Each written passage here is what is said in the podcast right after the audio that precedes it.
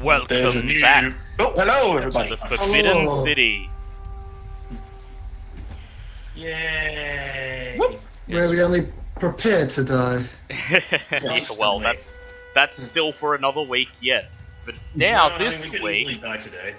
we could, but for now, this week, we are still in the Forbidden City of Omu. It's your third week here. Well, Week of out of day. game. Yeah, third day in game, but our third Come the fucking bomb. our third week of playing through the Forbidden City of Omu, and uh, you are doing your best to uncover and obtain the nine magic puzzle cubes that will gain you access to the tomb of the nine gods. So far, you have three, I believe. Uh, yes.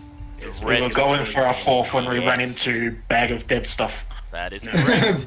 the Red Wizards of Thay have been searching through the city alongside you. You Have only encountered each other once thus far, but they've also been busy, and currently they also have in hand three of the nine puzzle cubes, But leaving we don't know that. no, leaving.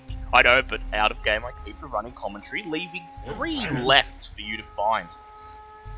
Last week, uh, you were on your way to the shrine of Unk, the flail snail, when you were ambushed by a tabaxi assassin called Bag of Nails, who had come to Omu for the great hunt at the end of his life and he was searching for a legendary artifact known as the Navel of the Moon. A legendary gem from the kingdom of Kalan Shan that would that supposedly has the power to reunite one with their loved ones, even across space, time, and fate. In his old age, he'd become senile, bitter, and paranoid, and was determined to kill anybody he encountered in the city to prevent them from obtaining this treasure. You fought him until the point where he surrendered, and then he invited you back to his shelter, where he promptly proceeded to offer you a free meal laced with deadly poison. Bobbit made good on her promise to eat him if he tried to kill her, if he tried to kill her again, and you then searched through his belongings and found that he had marked three places in the city as possible locations where his treasure could be discovered. By the time you found this, the sun had started to set, and so you decided to bunker down in Bag of Nails' dirty basement hideout for the night. You've since had your long rest, and you are woken at the crack of dawn by the sounds of the the sounds of the forbidden city eking in through the uh, leaking eking in through the door up a, up on the first floor and rousing you from your slumber. The sounds of jungle birds and jungle birds and wildlife uh, becoming active and going about their daily business. The sounds of crumbling buildings and running water and distant shouts and hisses off somewhere in the city of the Yuan-ti and the Red Wizards, no doubt clashing over some forgotten secret or another. So before you continue on with your current quest, is there anything you would like to do here in this temporary hideout? Um, well, I'm guessing that uh, that's another two hit points for me and Sir Lucian. Uh, yes, and I'm pretty sure you subtracted that at the end of last session, though. Did I? Because I was only three Yeah. points down. Which Ah, was... yep. Yep, so that is another uh, one hit point 'cause it's every 12 hours. Yeah. So you should be down Um, four altogether as Bulb, you wake up this morning and to your dismay you find that several more of your feathers uh, on your right wing have withered and fallen off, and you can start to see the leathery skin underneath now clearly visible now that there's bald patches where there are no feathers whatsoever. Go. Fun. Um, well, I would like to go and wait for all my shrubs, who I'm sure all succeeded in their stealth reconnaissance. yes, none of which are definitely not dead. Yeah. Okay, Considering I so rolled a three and a five. yes. So your first Fine. group, as you as everyone else gets up, starts to rustle up a meager breakfast, checks their equipment. You make your way upstairs and stand in the uh, stand in the small alleyway outside the building. Just lean up against the crumbling wall of the structure, waiting for your shrubs to return. And eventually, your shrubs come back, slowly shuffling down the dirt road that winds through the middle of this narrow street. But there are only four. No. The group that you sent to scout I'jin's shrine informs you that when they arrived, they found the shrine open, and just as they got there, they witnessed a party of uh, wizard looking types clad completely in red exiting. Okay, so I'jin has been sacked, so that Yep. can be in red to show that it's nothing there.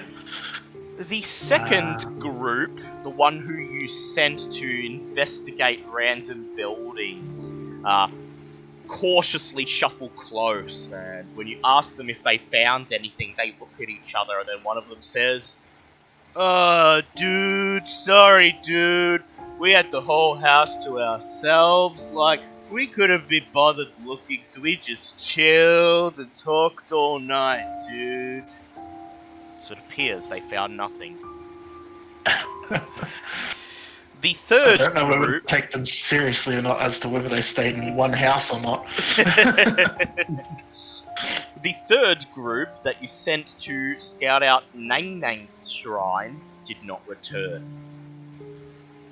Uh, and so, yeah, but I have no idea whether they perished at the shrine or on the way to the shrine. do I? Yes. No, you do not. Fair enough. Just okay, that so some um, foul, something foul must have met them along the way and Yeah. dispatched Uh, them before they could um, complete their objective. Unknown. Okay. Um. Well, then I'm gonna send all four of them Yep, that you have to search houses. very well. As they And walk with off, the added instruction of if they see any wizards in red, to hide immediately. hide. Yeah. One of them raises a branch as he shuffles away and says, Got it, dude. If we see the fuzz, hide all the weed. Surprisingly accurate. I mean, yeah, pretty much. Um, I mean, what did I want Bob to do? Um, and then I'll just go in and produce good berries for everyone yep, and feed cats good well. berries. Yep, feed your baby Kamadans who eat their good berries with relish and purr as they rub against you after they after completing their meal. Obviously, having adopted you as their new mother. It's nice. Bobbit, did you wish to do anything before you left? Um, yeah, I'm going to reset the um, water breathing spell, just you know, Just in case, in yep. And as she goes to leave, like sort of starts up the stairs, then goes, oh, wait, forgot something. Runs back down. So like everyone else outside, so he hears like a thump sound, some sort of magic being spelled, and then Bobbit comes out. Following behind her, though, is the skeleton of Bag of Nails. Shreds of half-eaten meat still dangling off his bones, replete with tooth marks from Bobbit. Eh, He just had Bobbit just uh, going, okay, guys, Bag of Bones is going to be following us for the day, so be nice to him now. I just. Uh, Xenon just looks at Bobbit and says, Don't play with your food. Bag of Anymore.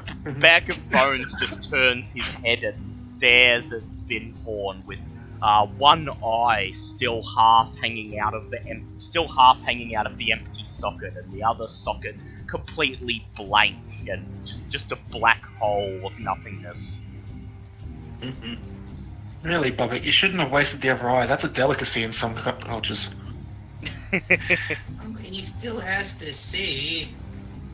I believe, I believe when you bring him back, it's Wait. more magical than physical. Yeah, Bob just so looks here. Bob just so stops goes, wait, do they still need the Yeah, just so turns the bag of bones going, uh, you're gonna need that eye. Bag of Bones stares at Bobbin and then he shrugs, all of his bones rattling, and he reaches up and plucks the eye out of the socket and just lazily hands it over to Bobbin, Ooh, resigned to his fate. Hmm. Probably hands it to Bob, goes, there you go. Can I do a check to see if it's still edible, or has it gone off overnight? uh, it's looking a little bit yellowed and bloated by this point, but you could probably still eat it. Uh, what's my constitution? Um, I mean, you're already No died. Hey, mate, you're already on your deathbed. That's a little little before you go. Xenon just leaves the room. What is He your asked. what is your passive perception, uh, Bulb? uh, passive perception is 20. You raise the eyeball up to your face to get a better look at it and open your mouth tentatively about to take a nibble, and then you notice something squirming under the surface and realize that there is a lone maggot burrowed into the flesh of the oh. eye. Oh, even better, and I eat it. Please You make know- a please make a con save. Here we go. I knew that was gonna Xenon rolled a 9 on con save to not hurl. Fuck you all, that was a 19. So Zinhorn, from outside the room, you just see you just hear Zinhorn going. Running up the stairs. Yeah. Running up the Nope, stairs. nope, nope, nope, nope. you just hear Zinhorn from outside going. "Blah!" And Bulb, the eye is surprisingly tasty for being a day old at this point. Perhaps the added time uh, of decay has added some earthy aftertaste to it that you quite enjoy, and you gain an inspiration point. Oh, awesome. oh, know- you're bloody well welcome. When I was a lizard man, folks, I, I was hardy and, you know, I could take a hit or two. And I'm been getting used to this bird form. It comes with its perks. and some weird, weird cravings. Eh, probably knows how that feels. And so with that, as you leave the as you leave the crumbling house and bag of bones comes along behind you, his bones rattling with every step. You catch up you to come out- Zinhorn looking You come outside extremely pale. just, I'm just leaning over a bush. hey, that wasn't Shaggy, was it? Oh, wait, no, Shaggy and Scoot. Right. yeah. Aww, I love it like those ones. so Lucian just so Lucian just pats Zinhorn on the back. Um, Zinhorn steadies himself, and with that you set out once again into the crumbling city of Omu. So Lucian, you have joined us, and you are down one HP, one max HP, which went away over the long rest. 12 hours passed, So you should be down four altogether at this point. Xenon just druidcrafts like a nice smelling flower and just holds it up to his nose so he's just trying to get the, the smell the horrible of smell. Can yeah. I do a perception to see if so Bag of Bones? Can I do a perception check to see if Bag of Bones still has his liver? Uh, I feel like Yeah, that was you yeah, That you was peer into you peer uh, you peer in through his narrow rib cage, and you find that Bobbit has pretty much either fully eaten or completely mangled all of his innards to the point that any that remain are now just red mud. Yeah, you just turn back to Bob and she's like, Bobbin has weird cravings as well. So, where would you like to go? While, um, while we're walking out, Bulb goes. So, I was thinking over the night. Me and Lucian aren't getting any healthier, and I wasn't, you know, exactly the toughest sponge as it was. Maybe, and this is just a suggestion, we That's a check. suicide pact. no suicide pact. Maybe we check out Unk's shrine, and if we get the cube with minimal fuss, I think it might be time we think about actually facing the wizards before we get to the point that Lucian and I are not capable of helping much. Um, That's a good point. A good point, but at the same time, we don't really know exactly where the wizards are going to be, so we can go. Yes, that is a problem. Although you do seem to have determined, at least from your most recent expedition with the shrubs, that they all seem to be in the northern part of the city thus far. Hmm. So you've narrowed down at least the half of the city they're in. Did we hear what is presumably the king T Rex? I forgot. Uh, the king of feathers roar in the morning when the sun rose. Yeah, I meant to ask about that. Yes, uh, it could have been the King of Feathers, it could have been some other creature. But we did hear a roar. You did hear some sort of roar, and it was quickly followed by what sounded like the distant sounds of terrified scream. Mm. Okay. Found him. So you'd like Yes. to head to Unk's Uh. Shrine first? Yes. Whale snail. Yep, very well. snail, yay! as you make your way through this maze of half collapsed buildings, and it feels like the gnarled trees, vines, and creepers are pressing down upon you, ready to choke the life out of you. I would like someone to please roll a d20. Uh, Oh, Go ahead, Sir Lucian. that is a six. That is a six. The journey through this part of the city is uneventful, and. Uh. even as you wait for any forms of unwanted life to jump out at you, especially after last night's ordeal with Bag of Nails, you manage to make it to Unk's shrine uninterrupted. awesome. Arriving there, arriving there about not just after 9 a.m. or so. The sun is already high in the sky, and you could feel that familiar jungle humidity starting to build up once again. So we need to be aware that the, if I'm reading this correctly, the flail snail has got a very shiny shell, Mhm. enough to uh, blind uh, Ubtao and make their eyes water. That is correct. Could I do a nature check to see if flail snails, you know uh, to see what I know about flail snails? Yeah, go ahead, make a nature check. Uh, that was a 17 plus nature, nature, nature. Uh, 17 plus 23. 20 Uh, 22, sorry. Yep. Alright, so as you make your way towards the shrine, you try to remember, recall all the knowledge you have of flail snails, and remember that they are a minor form of earth elemental, and they're highly sought out by hunters and poachers due to the fact that they produce from their bodies a number of valuable resources. Their body parts and colourful, colourful shells are often used to produce several protective magical items due to both their thickness and the uh, minor aura of earth magic that they emanate. Uh, they have between four and six tentacles, usually five, that are kept in constant motion, uh, swaying slowly if the creature was calm or fast if it's agitated.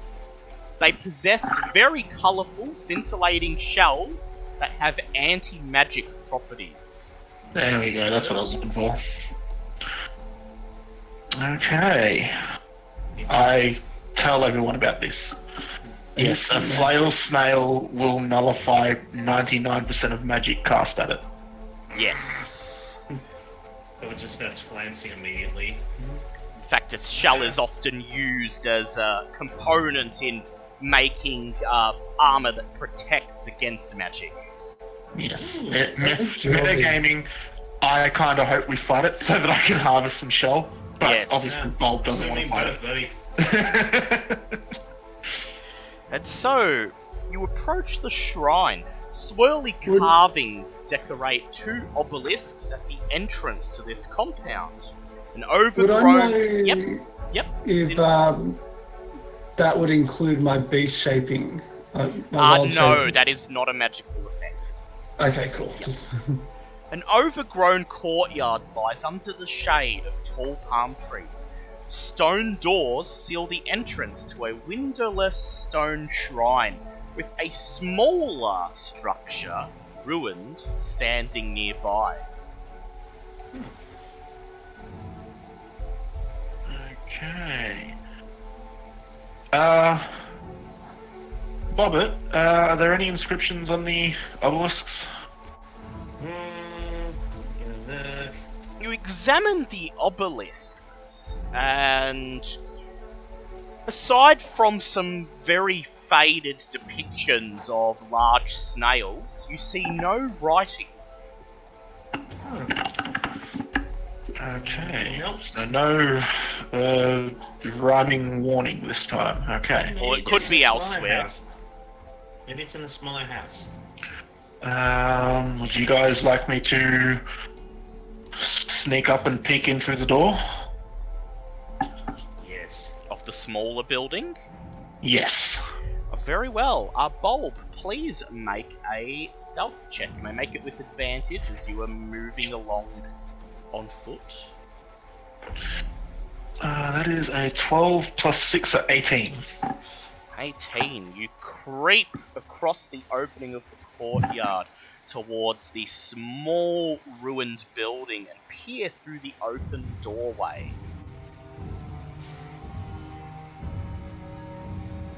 Inside, you see the roof of this building collapsed long ago, and now a thick mass of plants grows from the rubble. Through the moss, you see hundreds of iron keys hanging from hooks on the wall. Some are bent and broken, while others are rusted beyond repair. The rest of them look serviceable. Huh. Get through it. Uh, are there any that are like shiny or golden or silver or something, or are they all rusty iron? They, yeah, they're all. None of them look as if they're brand new. They've all got at least some degree of use on them. Um, and they look like they've been sitting here for quite some time. Some of them are damaged beyond repair. Some of them look like you could still use them, but they don't look brand new or anything. Okay. Are they all the same shape, or are they all different kinds of like uh, teeth? Um, the varieties. make a make a perception check, please. Uh, oh shit. Uh, that is. Shouldn't have used that dice. Uh, that's a ten. There's so many keys that you can't be sure they are all different, but you definitely notice that some of them have different teeth than the others. Okay. No. Yep. Yep. Pretty much. Um, and before I go back to report, uh, can I see any like um, stone tablets that have writing on them? Uh, not in this building, no. Okay. I will go back. Uh, that room's full of keys. keys, you say? Yes, uh, it seems they're all old, very old iron keys. not all of them are in usable shape, but uh, that being said, I didn't see anything in there, like any living thing in there, but uh, things have slipped by me before. Are we going to need one of those keys for the door, perhaps? Perhaps I didn't get a look at the door to the temple yet, so I've Mm. come back to tell you guys first. Can we see Um, the door from here? Like, You can see it- the door from here, but if you want to check to see if it needs a key or something, you will need to cross the courtyard to get to the door. Uh, does anyone? Oh, there's the. So what does Unk do? Uh, Unk the first now looked deep into the earth and ways of the other animals fighting made us live up to the surface. The light down Maddie's eyes water. Life returned to Omen and the people built shrines. Uh, guys, before we go on, I think it best that we be very quiet. In the tale, noise brought Unk to the surface. And if I would have to hazard a quick guess, I would say that if we pick up the wrong key, I'm guessing the keys might jangle or fall, creating a clatter. Yeah. But also, if we manage to shine a light in there, maybe that will reveal the correct one. Does anyone have any light spells? Nope. No, not anymore. I do have produce flame though. Yeah, I've got things that make like a flame, like druidcraft. I can make, like I can light stuff. Yeah, what is the actual wording of Druidcraft, just in case? Um, you may instantly light or snuff out a candle, a torch, or a small campfire. Okay. Uh, Um, I want to go and inspect the door, but I'll, can I? I want to be like quiet and stealthy and like use my Mask of the Wild to try and Yep, yep, that's fine. Sneak Um, my from like the trees to try and get a closer look Yep. at the door. So you move up to the door, and as you approach the great stone door, you detect no signs of movement in the courtyard. This stone door appears to be quite similar to all of the others in the other shrines. It's just a big, thick slab of stone that doesn't have a doorknob or anything, and seems to just require a feat of strength to move. However, you notice that there are some tabaxi writings carved into the plinth above the doorway. There it is. Signal to Bobbert like, to uh, come and have a look. Hooray! Let's gonna go read some stuff. What are we reading? Alright, so Bobbert, you're gonna move up with move up to where Zinhorn is. Yeah, we'll quietly make our way across because we told Quietly, okay, make a stealth Oh, check actually, then. I was gonna say, as as I do, but let's go look back to Bag of, well, the now nicknamed Bag of Bones, and just motion for him to stay put. Yes. In fact, I need to add him he- to I need to add his token. Yeah, because he won't be quiet. No, he'll Yeah. rattle and I'm just gonna add him, Oh, so I wish I didn't have disadvantage on my stealth. Uh, I got 15 and then I rolled a nat 20, so I'll Oh. take that that's That okay. nat 20 would have been great though, just saying. So yeah, Bobbert, you slowly make your way out um, across the courtyard to the door, doing your best to try and uh, not make any sound that might disturb anything. And you come up behind Zinhorn and quietly read the writings above the door, and they read. Unkh urges us to contrast all options before acting. Please make a religion check. Oh boy. Uh, that's, a, that's a good old boy. I'm actually okay though. That's a 21. no. You try to think what this message could mean, and you think of the writings that were provided by the Red Wizard Scribe, and you remember that Unkh's priests were known to be contemplative but often prone to indecision. Hmm, contemplative but indecision. I Okay. like that boring as heck. Yeah, boring, basically. Is there any sort of like lock on the door or? No, looks like you can just push it right open. You don't know where the keys. He's might come Uh, uh. What? What's the uh, sky like at the moment? Is it clear? Yes, the sky appears to be clear.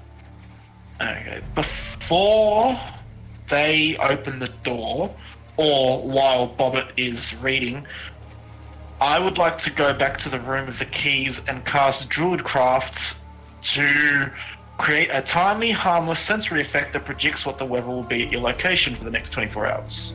Yep. It says, and this is just a suggestion, so you can change it obviously.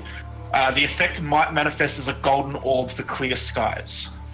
Yes, a little Um, golden orb just appears in the middle of the ruins workshop, just floating in the air.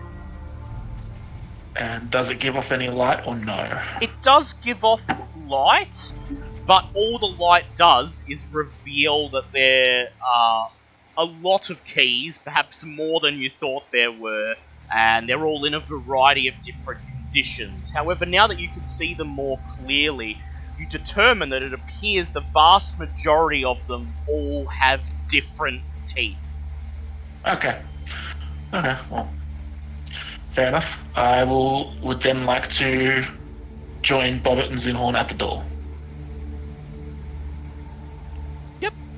Okay, you join Bobbit and Zinhorn at the door, and they're staring at the door. There's no lock or handle or anything on the door. It looks like uh, you'll be able to just force it open with a feat of strength. And you see Sir Lucian standing at the entrance of the courtyard, just waiting for you to call him over. Knowing that it's sort of like slid up from the ground, is there any part of the surface of the ground that we can see that looks like it's like like either like recently dug or that there's been motion or something? Um, you can make an investigation check, please. Ooh, can do that. Uh, that is a 13. Uh, 21. Um, it does not appear as if anyone has entered the shrine. However, you do notice that here and there in the courtyard there are patches of earth underneath the moss and grass that appear to be slightly disturbed, as if they've been dug up and then filled again. And there are at least two of these spots one to your right and one to your left. Hmm. That's pretty. Hmm. Want me to go in? This- So, but what kind of wants to check the spots that have been dug up? Um, I've got a potential way, but it would be uh, Earth Elemental. Ooh. Merger stone. Well, no, Earth Elemental can glide through, can burrow through non-magic, unworked Earth. Oh, So- yes, Sir Lucian could actually use his merge with stone ability. Oh yeah, to just Zinhorn. In case you didn't the ground. notice, Sir Lucian uh, didn't know. Sir Lucian is an Earth genocide. Genasi, yeah. Ah, So he can actually meld into the ground. Well, he can do that, uh, and that'll, that would save me do- uh, my spell. Oh, yeah, I can do that. So- I will, for the first time ever, use Merger stone. I think you've used it once before Yeah, back in just like the Waterdeep, second but time. Yeah, I think it's, yeah. yeah. I think Oh, ages Yep. ago. I think Yeah. like our second ever, our second Yeah. session. Yeah. so it's very situational. So Sir Lucian, as Oh, I've you got Earth Walk. Yeah, you do. As you make your way over to the spot on the right, please roll a stealth check with disadvantage. Okay.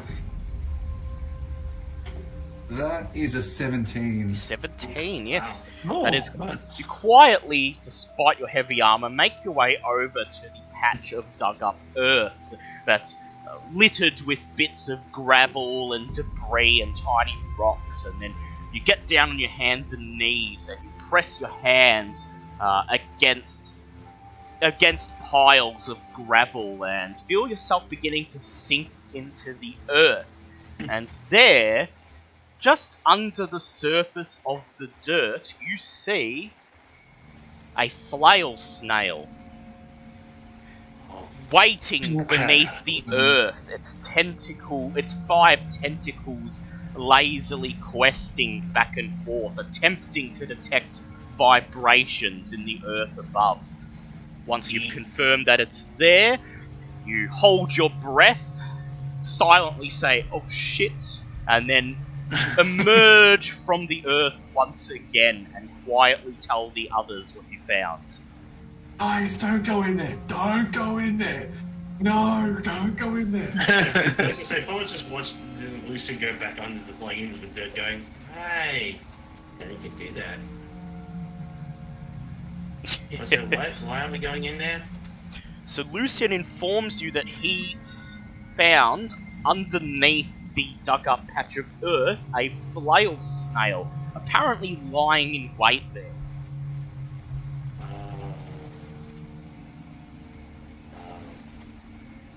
Now what? Is there one in the other side as well, or Well, you could assume there is. You could make you could get Sir Lucian to check if you want.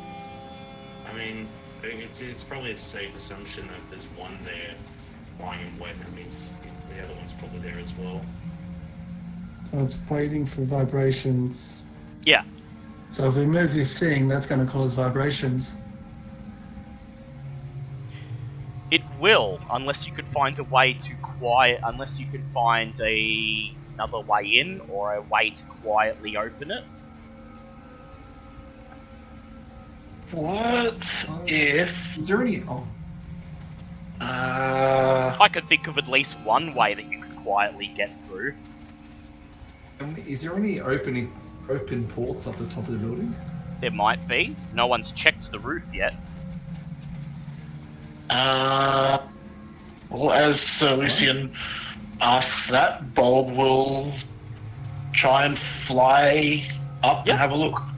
So, Bulb, you flap your wings and fly up above the shrine, and you see that just above the doorway, right here, there is a small gap about 10 feet wide, uh, neatly cut into the roof of the shrine. Okay. Uh, can I land on the side of it and look in? Yep. You land on the side of the gap, and you look in. Please make a perception check. That's a bit better. That is 24.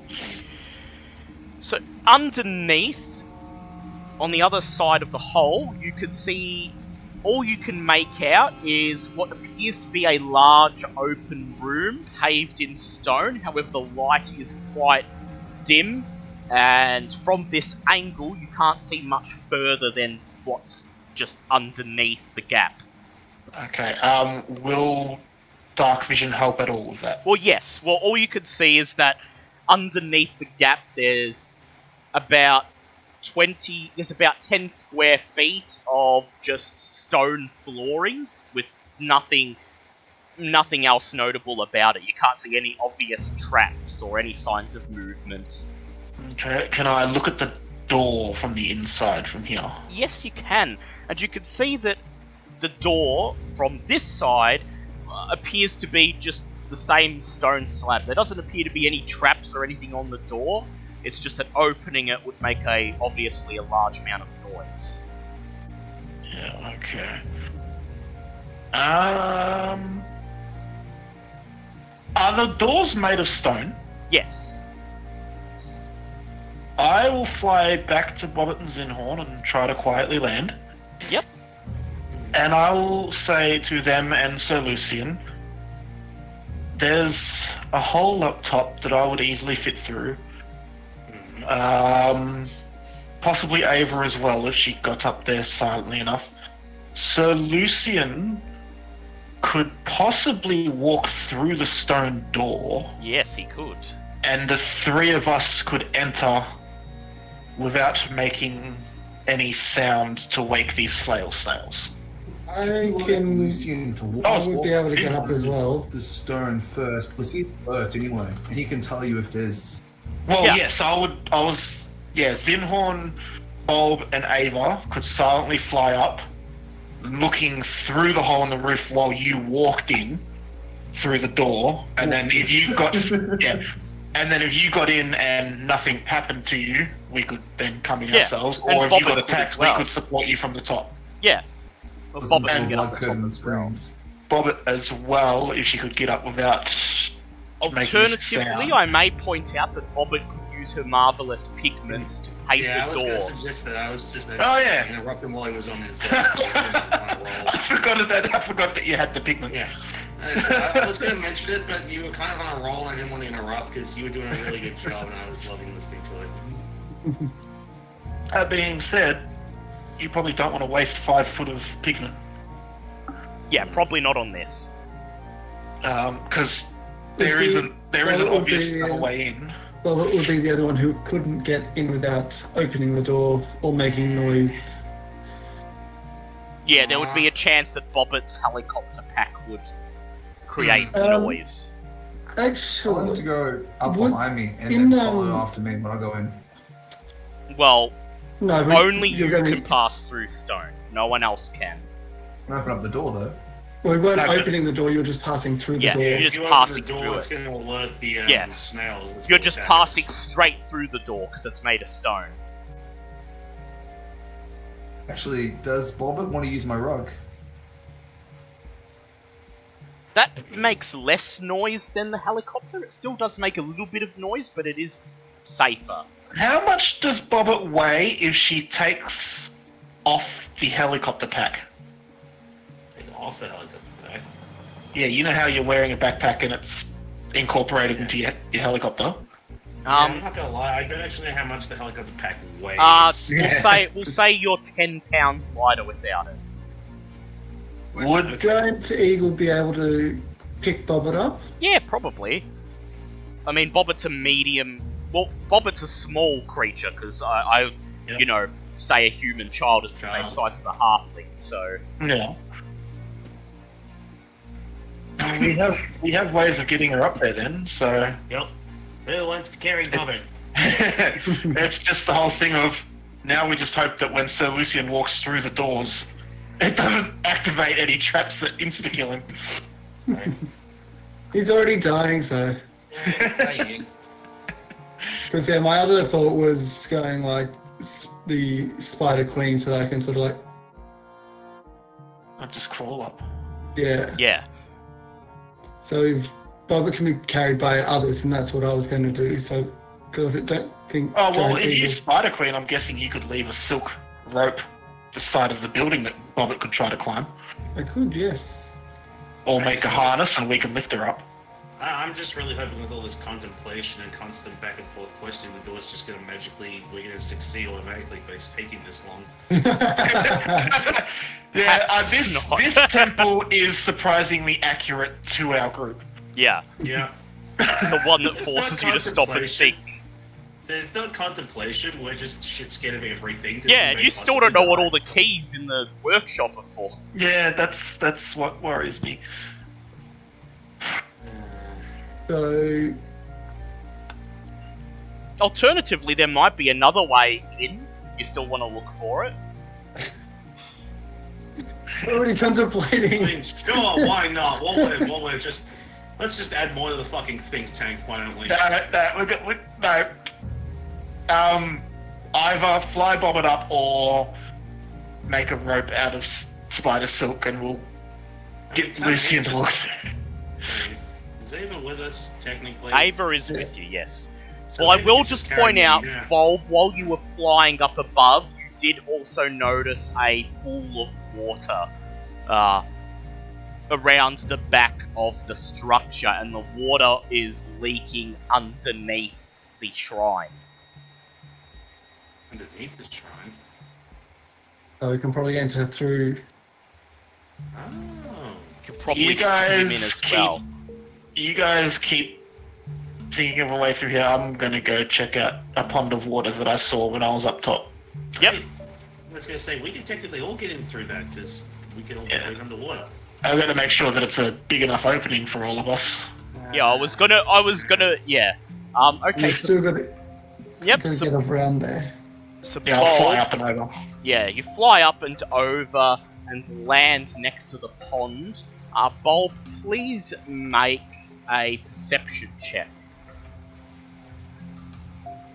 Oh, that's an eight. The water is quite murky. It almost has the same color and consistency as mud, and there are leaves and bits of vines and stuff like that littering the surface.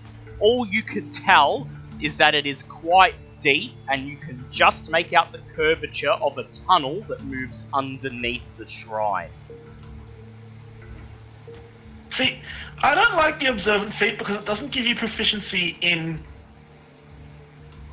Um, give you something for observation. wouldn't you? Yeah, you'd think at least for perception it would give you proficiency. Well, what's your passive Um, perception? My passive is twenty. Okay, well, I'll let you use that instead.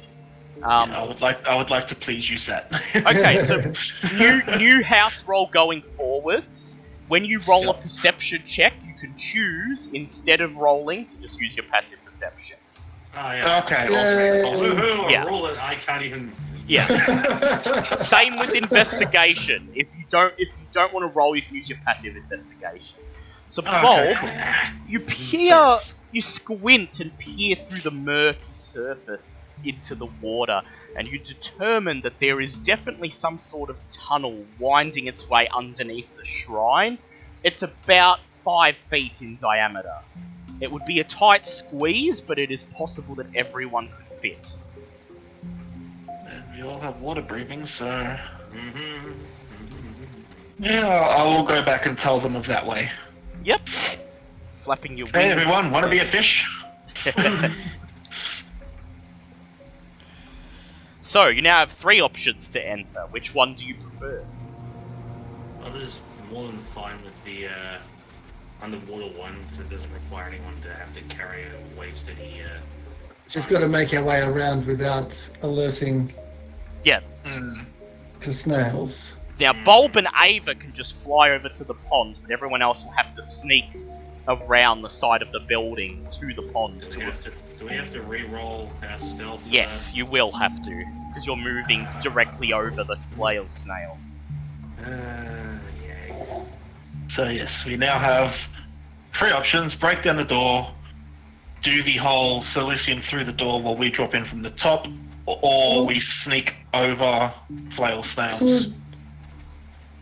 We could also have Lucian go through the front door, have the two flyers go in through the roof, and have the other two go through around. Yes, that you could Well, you could take true. multiple ways. Yes. That is true. Well, let's go with the with the underwater option because that's the easiest one 'Cause- for her. Yeah, so yeah, Zinhorn and Bob would go around to the water, just so that no one, like Lucian will be on his own, but the two flyers will be Yeah, right so- there. So Sir Lucian will move will, will pass through the door. Bulb and Ava will come in through the roof, and Bobbit and Zinhorn will swim. We all good with that? Because, yeah. Also, I forgot to write down that during the long rest, I actually just changed out one of my spells. Ah, that's fine. Yeah, I just got to remember to actually change it on my damn sheet. Because I change it in my head and then I forget to write it down. Yeah. okay, so uh, well with that, Bulb and Ava. Yep. Before you go. Before we start sneaking again, Bulb will cast um, Pass Without Trace. Oh, thank God! there thought we you go. might have gone with that one. Thank you. Yeah. I was thinking about it today. I've got to change out a spell. Got to change Yeah. out a spell. So pass without trace. Yes. yes. Bulb so pass- everyone gets a plus ten. To stealth. Yep. Yeah. okay. So Bulb, after you pass, after you cast pass without trace, uh, you and Ava flap your wings and land up on the roof of the shrine next to the small hole, while Sir Lucian stands in front of the door. And Zinhorn and Bobbit, I'd like you to make stealth checks, please, and you may add plus 10 to your skill. Stealthy swim times with Bullet's new friend. That's a 22. Actually, no way. I gotta roll with disadvantage. Hold on a second. Um, plus. Where's my stealth instance? Plus 3. So it's a 17. 17, okay. 27. So Bobbit Uh. and Zinhorn, you creep 27. You creep nervously rolled a over the four, I made it. disturbed earth and eventually come to the edge of the pond. And you're not sure how Bulb saw the tunnel because all you can see is a murky puddle of water, but you trust that it's there. Mmm, bird eyes. Okay, so who would like to enter first?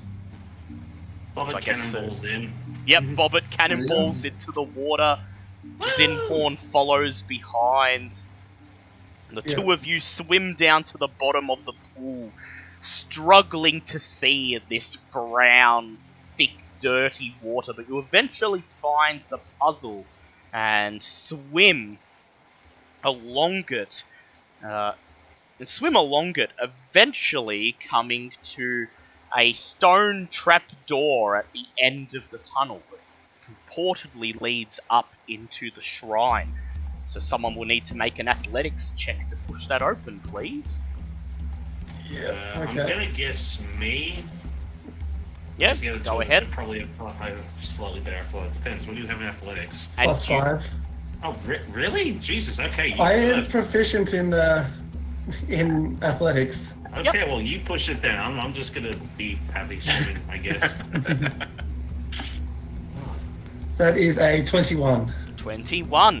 So Zinhorn, you press up against the stone slab until you feel it give way, and the stale light from the shrine above begins to billow down into the water, and then you and Bobbit swim up to the surface until you gar until your until your heads emerge above the surface of the water and you breathe air once again.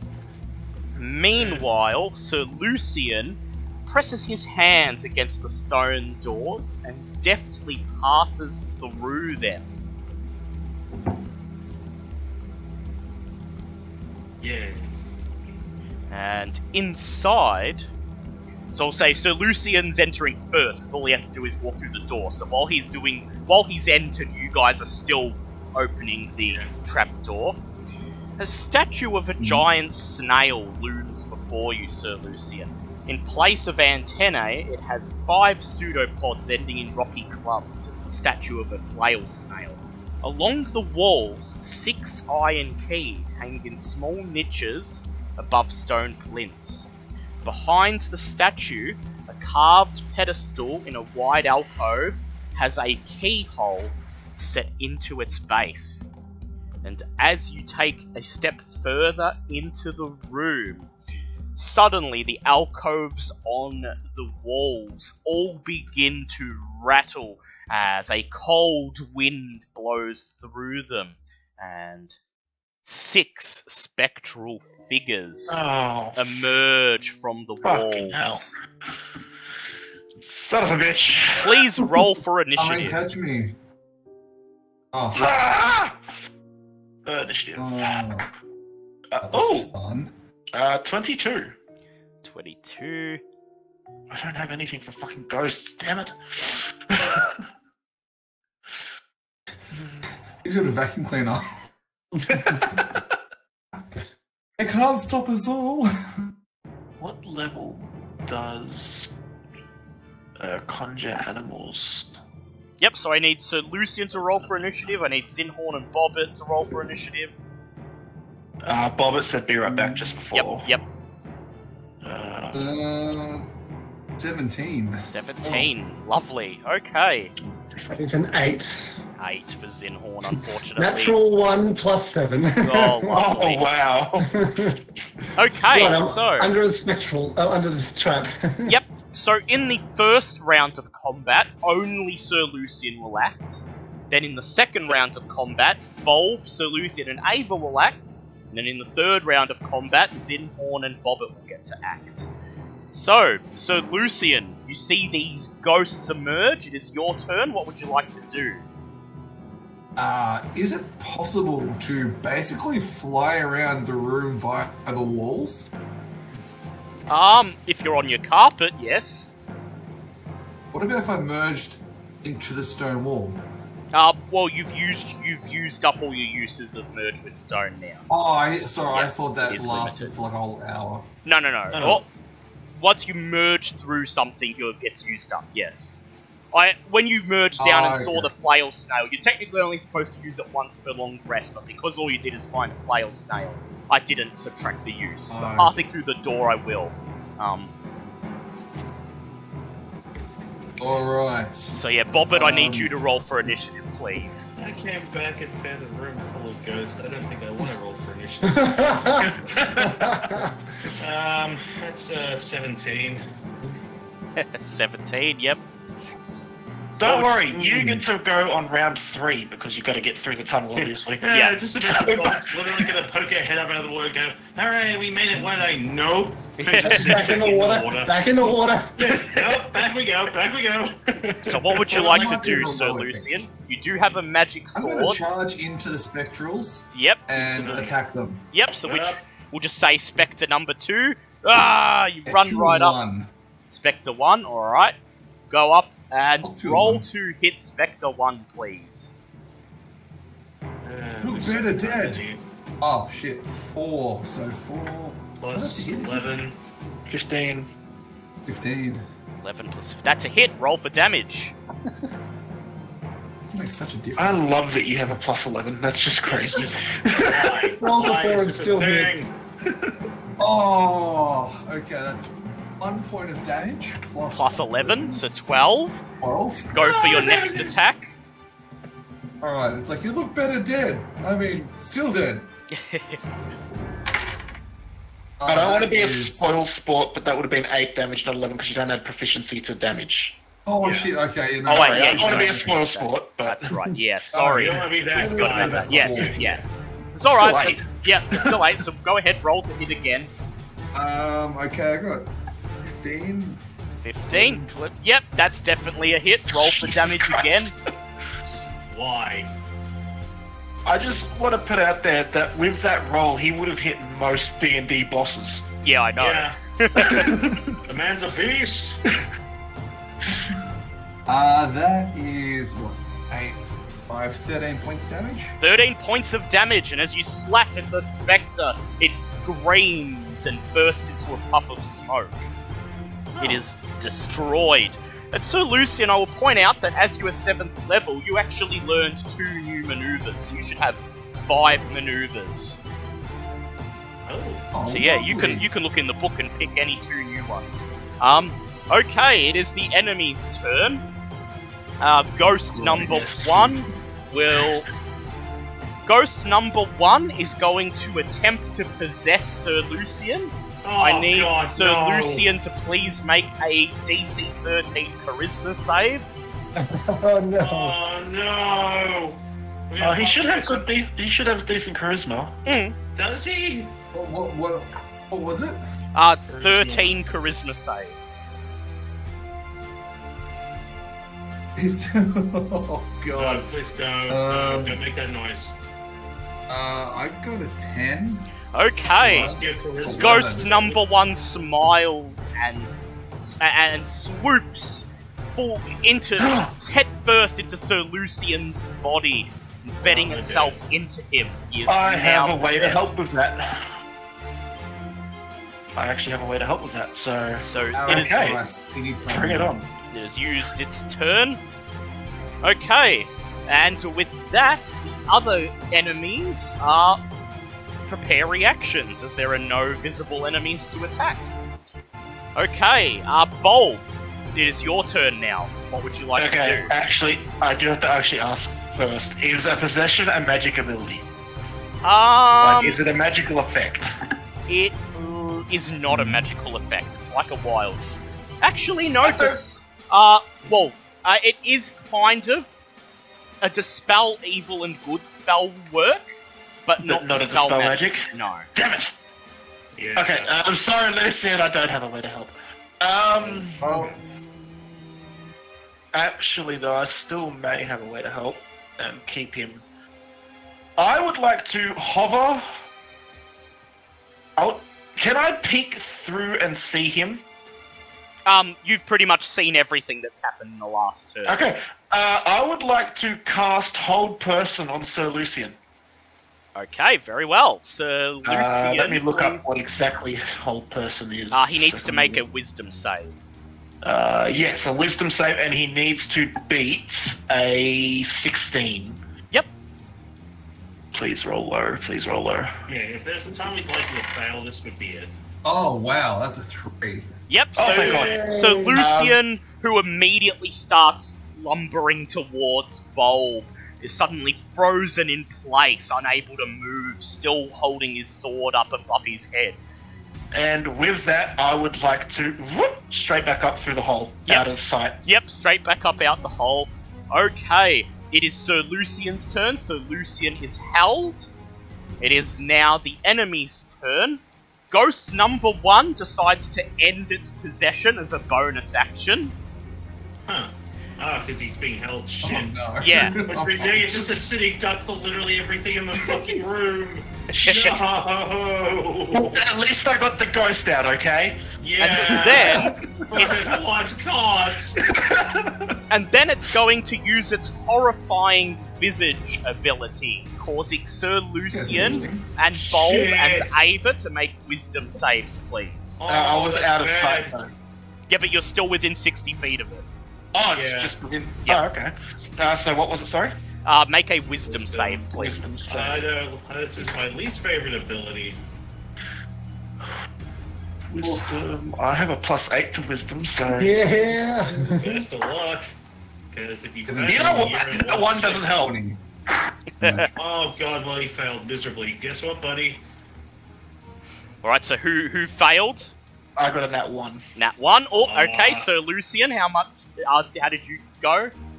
I got an unnatural twenty. Okay, so Oh, Sir wow. Lucian, you're totally fine. Bulb, you failed by five or more, and Ava has passed. To be Bulb, fair, yep, um, that does make it a nine. it does, but yeah, Yeah, but still, still, yeah, no, still yeah, five just or more. want to say Um, what the Good so term Bulb, was. You are frightened of ghost number one, and you also suddenly age 30 years. Jesus! Oh, okay, I need to really quickly look up the lifespan of an Alfolk. Yeah. Oh, no. Your feathers Oh, grow no. your feathers grow grey and withered as the fear of the ghost takes hold, and you see the skin underneath the bald spots growing withered and leathery, and age spots appearing. And I'm looking Yeah, up. uh, I'm looking it up. I'm looking it up. Yeah. I'm trying to look it up as well because if I I'm don't terrified. live longer than fifty, I'm dead. Uh, uh, Uh, you live the same age as an Aarakocra. Uh, As a what? Only as an for- Aarakocra. Not good. Wait, I'm looking it up. I, I'm looking up the uh, actually Oh, live Alpho. two centuries. Yeah, oh, wait, on, that Alpho might be reach. different. Yeah, Alf. No, that's a homebrew. Um, That's a homebrew. Fuck. Well, no, no. don't want to have killed Bulb here, but let's see. Uh, I'm looking at the. ac- I'm looking up the actual unearthed arcana here. Don't Um, worry, no one's gonna die today. Uh, what is the life? Every time he says it. Okay. time. The unearthed arcana does not have a lifespan for the owl folk. So- shitting myself at the moment. In that case, um, I'm going to set your age at. Uh, let's see. Let me just look up the what you roll to see what your max lifespan is. No, yeah, fair, fair. It's very fair. tense Look, if right I go now. like this, that's fine. Yeah, like, no shit. Uh, Hate this So, stupid Bubba, we're ability. just, Bubba, we're just staying in the water. Yeah, we know what's going on. We're just we're having magical Alright. best friend adventures in the water. Yeah. Okay, so- wrong. I will say that you live the same. You live the same length of time as an Aarakocra, plus an additional two d10 years. So thirty 2d10, okay. 2d10. Uh, where are my two D- where are my D10s? Come on, where? Oh, what good D10s? Which ones haven't failed me yet? That one. And that one. So, did you say 30 plus two D10? Yes. But he just aged I'm dead. 30 No. I'm dead because I'm 24. So that's 54. I'm dead. Fifty-four. Uh, Yep. I keel over and die of old some, age. some, some animals live longer than their expected life. yeah. Some animals Uh, do live longer than their expected only another life. 10 years anyway. Um, Uh, so what I So will do at this point uh, is I will ask you to please make a charisma save. Oh God! No! The DC is 12. No! To use your sheer force of willpower to not keel over and oh, die. God! I mean, you're trying really hard to keep him alive, but you basically doomed ah. him. So my charisma is negative one. Yeah. You may use I rolled, a, I inspiration. rolled a 12. negative. I can't use inspiration. You may use inspiration. For fuck's sake, use it. No, I'm dead. That was a 9, negative 1. That's 8. He's dead. He's dead. Bulb just died. Yeah, Bulb's heart just. Bulb goes. and just collapses to the floor and is dead. Bulb dies of old age! Yep. Fuck everyone! Bulb died of old age. It is. what the fuck? It is Spectre. Not Spectre. see that coming. Yep. It is. okay, well, I'm gonna start rolling my next character. oh my god! It is Spectre 2's turn. Spectre 2 is going to attempt to attack Sir. Lucian. Sorry, Bulb. That is an 18 to hit, so Lucian blocks with his shield even though he's held. It is Uh, He's Spectre. not held anymore because Bulb's dead. Yeah, Bulb's Yeah, dead. That's why he's not Bulb's held over anymore. 'cause he's But his turn is all, but his turn is still over. It is Spectre 3's turn. Spectre 3 swoops up to Sir Lucian and goes to attack him with advantage because he is now uh, flanked. That is a nat 20. Sir Lucian, you take 22 points of necrotic damage, And and you need to make a con save, DC 10, please. We like to Oh, thank everyone for joining this campaign, but it uh, looks like that we might not be getting further past this uh, particular place. uh, how many points damage? Sorry. Uh, 22, and you need to Oh. make a DC 10 con save. Wasn't as bad as I thought. Um. Uh, here, here we go. That is a thirteen. That is a 13, that is a That's pass. a seventeen. That is a pass. Ghost number 2 swoops over to Bulb's dead body and possesses it. No! Wait, wait, wait! Oh my god, you bastard! Spectre 4 flies over to Sir Lucian and attempts to use its life drain with advantage.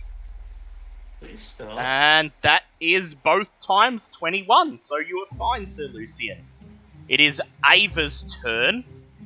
Uh, she is going to disengage from Bulb. She's going to jump down into the room and move up to Spectre 4 and attack it. Uh, and attack it with her three attacks. Actually, only gets two because she used her bonus action to disengage. Uh, that is a nat 20 on her first. So that is 12 points of damage on the first attack. And then the second attack is unfortunately only a 3. Oh wait, yeah, still doesn't hit because I've even adding her. Okay. It is possessed. It is now possessed Bulb's turn. He flies down into the room and casts Cure Wounds, uh, casts Healing Word on Spectre 4, restoring it to on. full. Yep. Hang on, healing. I don't think healing word works on undead. Or this doesn't You may be right. guns. You may be right. I'm pretty sure check. that no healing. Most healing spells don't work on undead. Yeah, it has no effect on undead. That is correct. Yeah, screw you. None of that shit, thank you. I'm not playing a rules lawyer. I'm playing the incredibly pissed Yeah. off player. well, in that case, Bulb is going to uh, cast Produce Flame and hurl it at Ava. I mean, that's not much better, but Uh, let me see. That is an 18 to hit. He just manages to hit Ava. I'm sorry. And Ava takes 8 points of fire damage. It is now Sir Lucian's turn. Was bizarre. Uh, I'm no longer bound, am I? No, you can do No. what you want. Oh, ghost bitch, you are going down. Yep, ghost number one, go to hit her. Alright, three specters, one Sir Lucy. Right attack. Ghost one. Oh, that is a 19. 19 plus 11, that is 30. That is a hit. Roll your damage. Alright, let's do. Is a 2 plus 8, that's a 10 points of damage. 10 points of damage, lovely. Go in for your next attack. And second attack. What's it does? 11, 8, that's 19. Yep, that's a hit. What's DC? Uh, yeah, that's a hit. Go ahead, roll for damage. Alright. Damage is, that's 8 points of damage. So 16. 16, okay. Um, 16, not bad. It is now uh, Bobbit's turn as you force yourself through the trapdoor and see this scene before you. See an incredible, incredibly withered husk that used to be Bulb, uh, preparing to hurl another fireball at Ava, and so Lucian swarmed by ghosts. Odd question. Yep, Can Bobbit tell that, that Bulb has died? it he, he's yeah there's his eyes there's just his eyes are lifeless and staring blankly into the distance Bobbit immediately goes into Tasha's otherworldly gaze. Mm-hmm. Ooh, yeah that that's Just yep instantly snaps. Why is Bulb moved? Oh no. Because He's he's been possessed. possessed.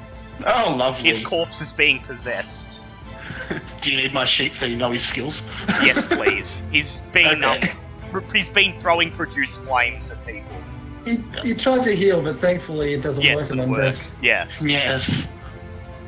there is yeah there is no official lifespan for the elf folk Yeah. I bet you they're gonna have an official lifespan in the um Tandle in the will the, the Yeah. Feywild module. I bet you it's gonna be like we're gonna read it. It's gonna be like two hundred or something. Yeah. Yeah, but no, Bobbit takes one look at the situation, Yeah. sees Bulb, and just Goes into immediate Tasha's just otherworldly guise. I Yep. know it's a waste considering this is my last usage of it, but I don't think she'd care. 'Cause, no. All So- right. Uh, so what? Yep. So you cast uh, otherworldly So guise. that- I believe that's Well, your just- turn. no, that's my bonus action. Oh yeah, that's so your I now have bonus action. turns. That's right. Yes. So go ahead. What would you like to do? Well, Bullet's immediately just going to raise their hand, oh, basically pull out the uh, wand of magic missiles and immediately fire at sixth level, pretty much at everything within within striking distance. So there's four targets. I get 11 missiles. So how does that work math-wise? Four, six, eight. Alright, so who was the one that actually killed him? I'm not going to know. Uh, it was Ghost. It was Ghost One, but you wouldn't know. Well, either way, just Ghost in general, Bobbit's not a fan of, so. Um, let's see. Um, Ghost 1, Spectre 2, Spectre 3 can have 3 missiles each, and Spectre 4 can have 2. Yep. Very well. Go ahead and please roll the So damage. Roll, I have to roll all that separately, aren't I? Ugh, God damn it. Uh, D4s for that. This is going to take up a minute because normally I just fire these all at once. I just sent you a link to the Thank you. to the well to uh, my sheet and also Yeah. to the creature that I want to Yeah. do I because I'm doing that. I've- Is that the one that we were using? Uh, I believe there's an official one. Let me just check. Oh, okay. Uh, I'll look up official. Uh, I'm sure there was. Apparently not. Apparently you can't. Okay, so that one, yeah, I'll let you use that one. Okay, cool. Thank you. Um, okay, so, uh, I'm still- I'm still working through my uh, my rolls here. Ignore the second one because that's uh, technically it's meant to be three each and one. I don't know. Ugh. Matt's kind of annoyed, kind of annoyed right now. Now we're bold to die. Look at bold. well, it's unfortunate, but Let's just see what the threes are. So three, three. Uh, split that uh, 44 and a half because I forgot that's meant to be it's meant to be two, so it's meant to be three Yep. six. Yep. So which Yeah. which enemies are taking which damage? So Ghost one's going to take the 14. Yep. We'll say Spectre two can have the uh, have the nine, and the other two have six each. Yep. Lovely. Okay, and you get another turn. I do have another turn. Uh, Bullet is going to Eldritch Blast Ghost 1. Yep. And yeah, no, she's pissed because that's a nat goddamn 20 for the first one. Yeah. Oh, nice. Go ahead. Roll your damage. Oh, I still have to roll the other. Oh yeah, you have to do the well, other one And too. then 23 for the second one. Okay, so the nat 20 is going to be 24 points of force damage. Is it Yep. still up? It still Uh, up how much? How much? Uh, 23. Uh, sorry, 24. Twenty-three. It is still up. So go ahead for your second. So, 20, so 24 after taking 14.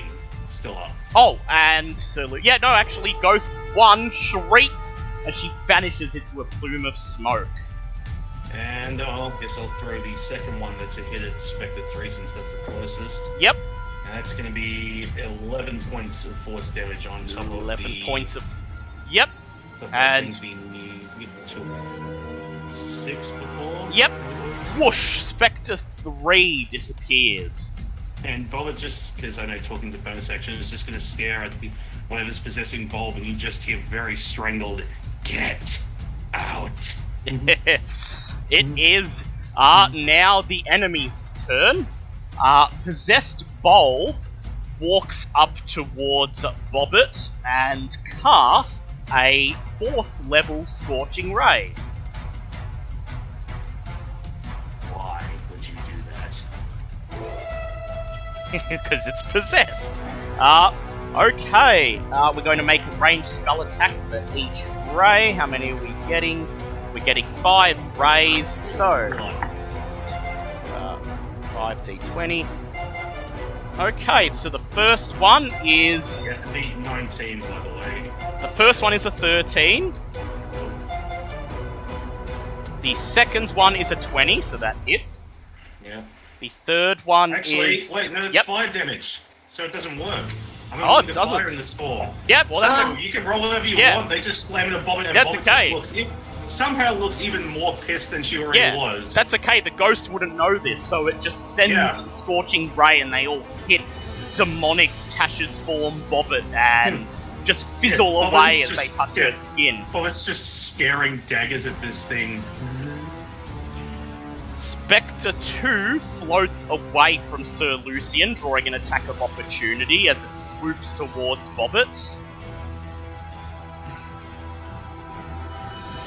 Sir Lucian, roll to hit it. Uh, that's definitely a pass. Yep, It's evil. go ahead, roll your damage. That is 15 points of damage. 15 points of damage. You slash as it slash at it as it rushes past you and dispel it,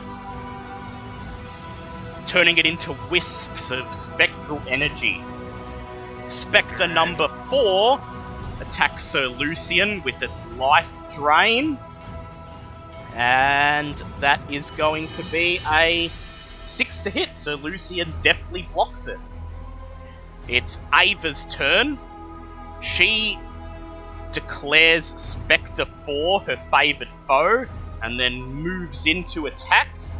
Gets a nat 20, hits it for 10 mm. points of damage, attacks again, deals 6 points of damage, and then with her bonus uh, favoured foe damage, deals an additional 3 damage and dispels Spectre 4 into wisps of energy. It is Zinhorn's turn. Zinhorn, you force yourself out of the trap door and find yourself in a room where everyone is just gathered around Bulb as he wildly looks left and right, searching for the next target to attack. Okay. I noticed that uh, Orbit has gone otherworldly. Yep. Yeah. I mean, you probably can put two and two together and go, what? Would Zinhorn know this? Yeah, Zinhorn, you could tell something has gone terribly wrong.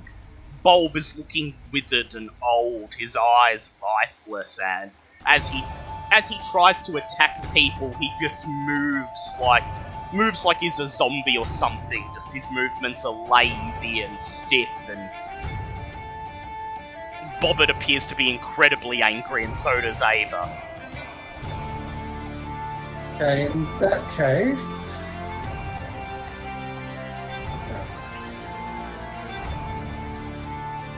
Going to do a frostbite cantrip Mm-hmm. and make a, a con 16 save. Yep, on Bulb, he's going to attempt to make a con 16 save. He rolled a 13.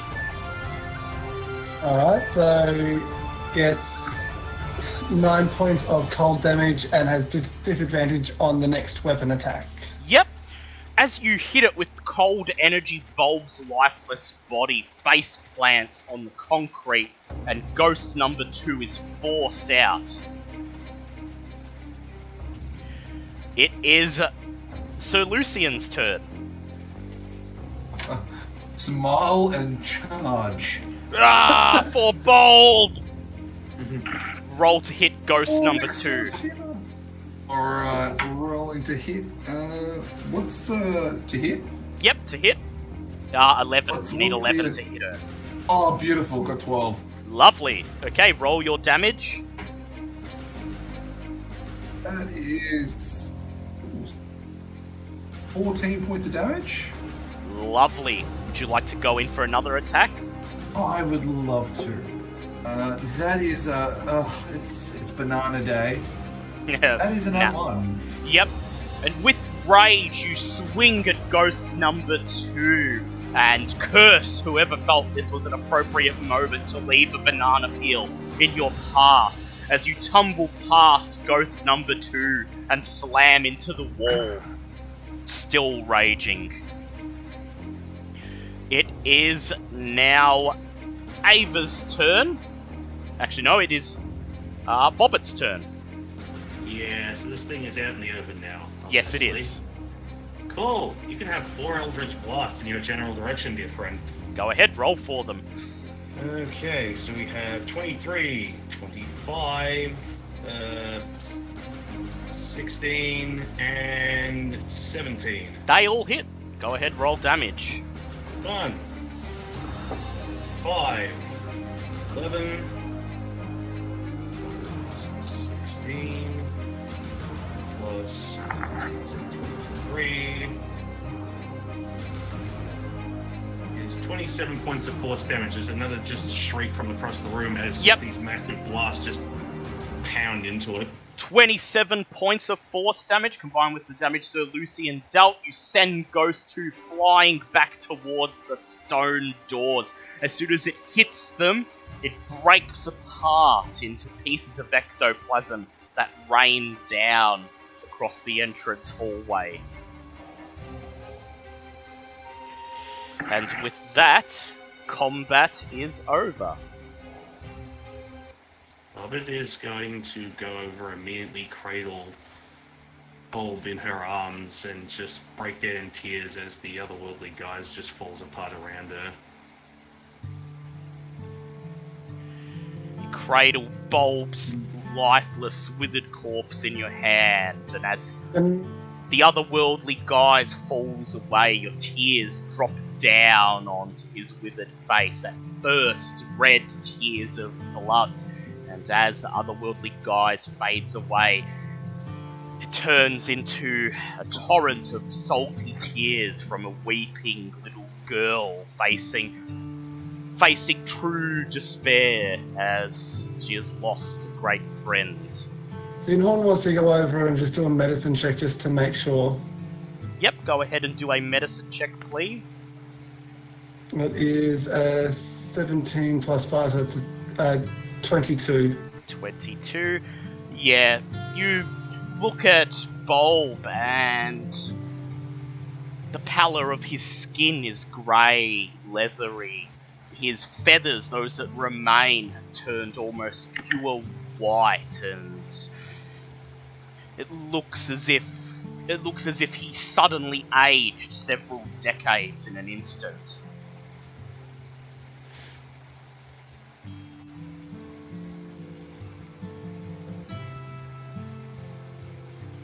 And as as you just silently hang around his corpse, Ava comes up and she kneels down and places the tip of her beak against Bulb's face and just taps him, a sort of a sort of kissing motion between two bird folk. Uh, that she just turns away and walks to the stone door, still holding her weapons. And without looking at you, she just says in a terse tone, Let's get this over with. Let's make sure this was worth it.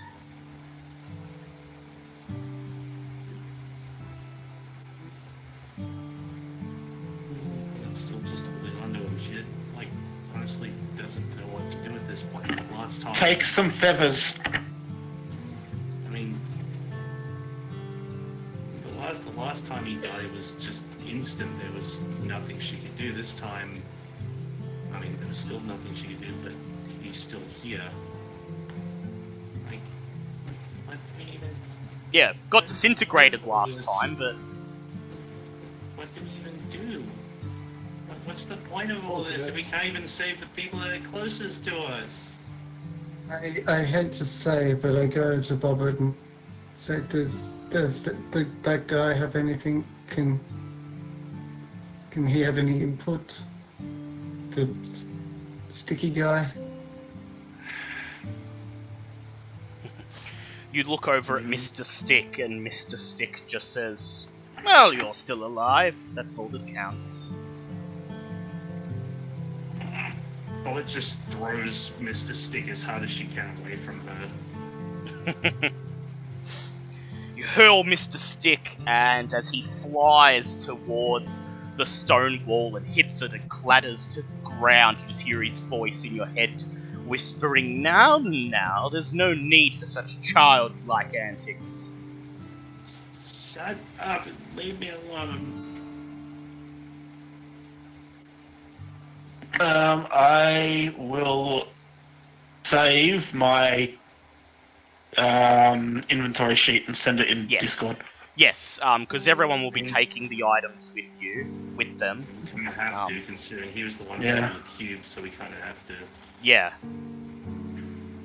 Uh, Zinhorn just sits there and just druid craft flower after flower.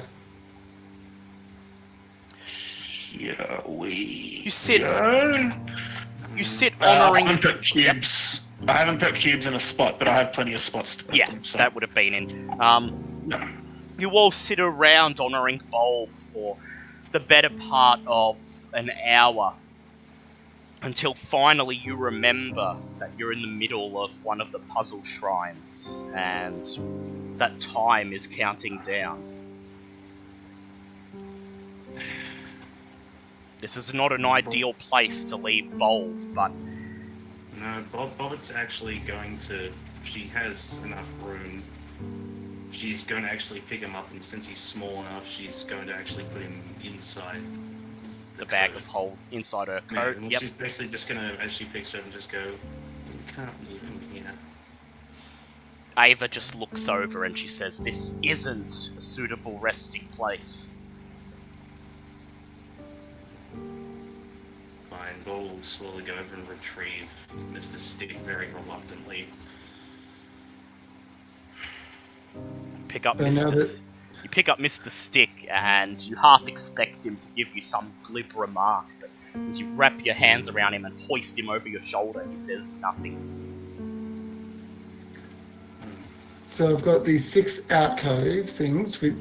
You said there was keys in there. Or? Yes, six iron keys, one in each alcove.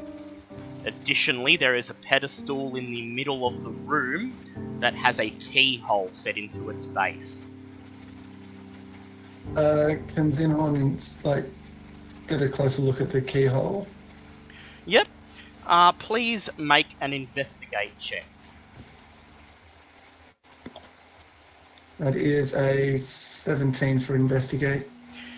You determine that the keyhole at the base of the pedestal is of a rather complicated design, and you've never seen a key that would seem to fit this design. Furthermore, as you look around and examine the six keys in the alcoves, you can tell almost immediately that although these keys are all roughly the same size, none of them are of the right pattern to fit in this keyhole. Is there any writing in the room?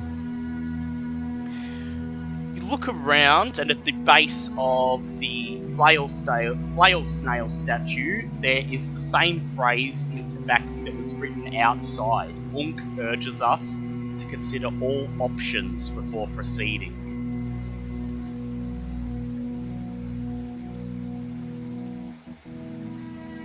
Um, um, Dale, could Yep. you just send me in the chat uh, what my guy's name was again, if you can remember? Yes, Because uh, I've forgotten. I just have to look it up. Give me a sec. Yeah, thank you. Uh, Quick question, just while we're discussing keys and whatnot, I have, I believe, somewhere in my stupid inventory, I believe I picked up a mysterious key at one, a mystery key at one point. You did. Could I use that on the middle? Statue Yes, you can, but keep in mind it would because it, it has a ten percent chance of fitting any locks. It's only ten percent. I mean, better than nothing. Would you like to try that? Unless anyone else has any other ideas. Other than going back and checking the other little room and Yeah. investigating that. You feel that there must be something significant about the six keys in this room. Yeah, obviously.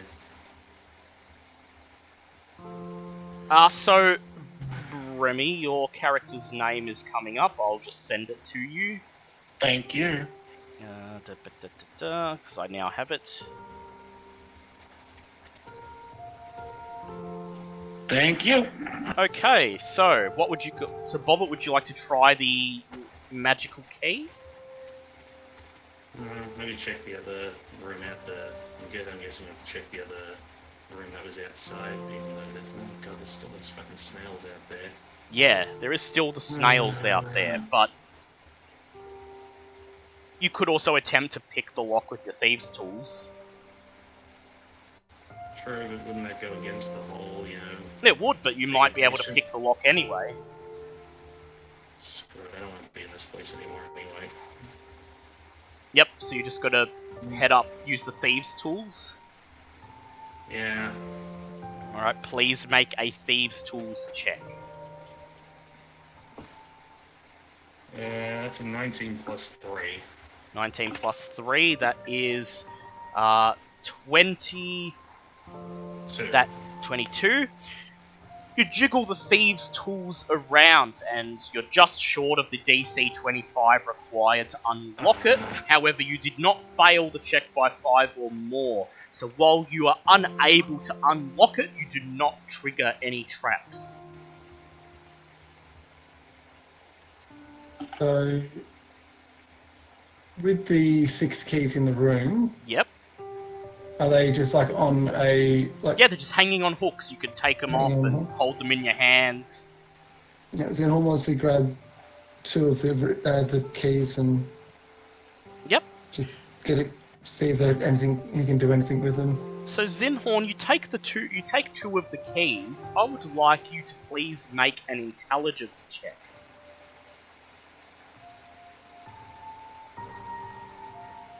Thirteen. 13. You notice that the two keys are almost exactly the same size. And on a whim, you place one key on top of the other, and notice that when the two keys are laid on top of one another, their teeth combine. did you just Resident Evil Village us? Yes, but it was already in the module. Technically, Yeah, Resident Evil. Village stole this puzzle. Huh. Okay. So goes and grabs the other other four keys. Yep. You grab the other four keys and lay, stack them up on top of each other, making sure you show Bobbit and Sir Lucian. And once they're laid on top of each other, they form a pattern that is roughly the same shape as the keyhole. But, of course, there's six keys stacked on top of each other, so there's no way that this will fit in the keyhole.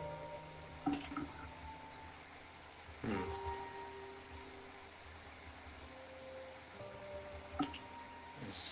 Yeah.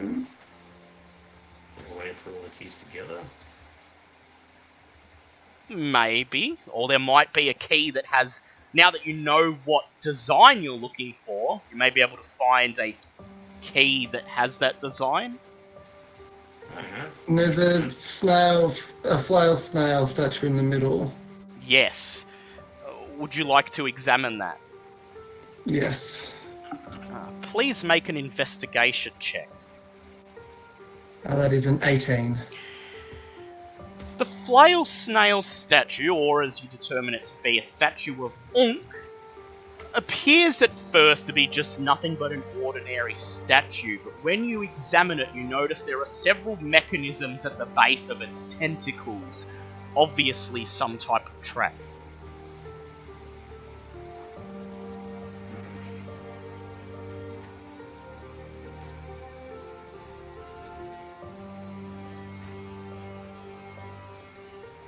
What would you like to do? So, Barbara, are you good with this getting rid of traps?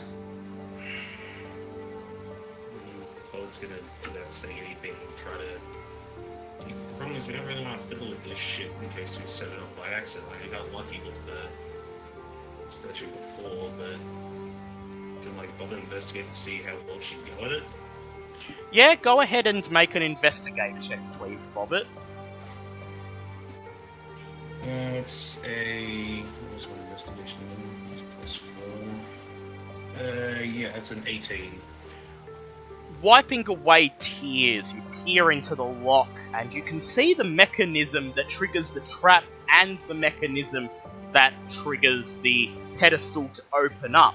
And you realize you were about a centimeter and a half away from hitting either of these mechanisms. And so, if you would like to attempt a another thieves' tools check, you may do it with advantage, but any failure this time will trigger the trap.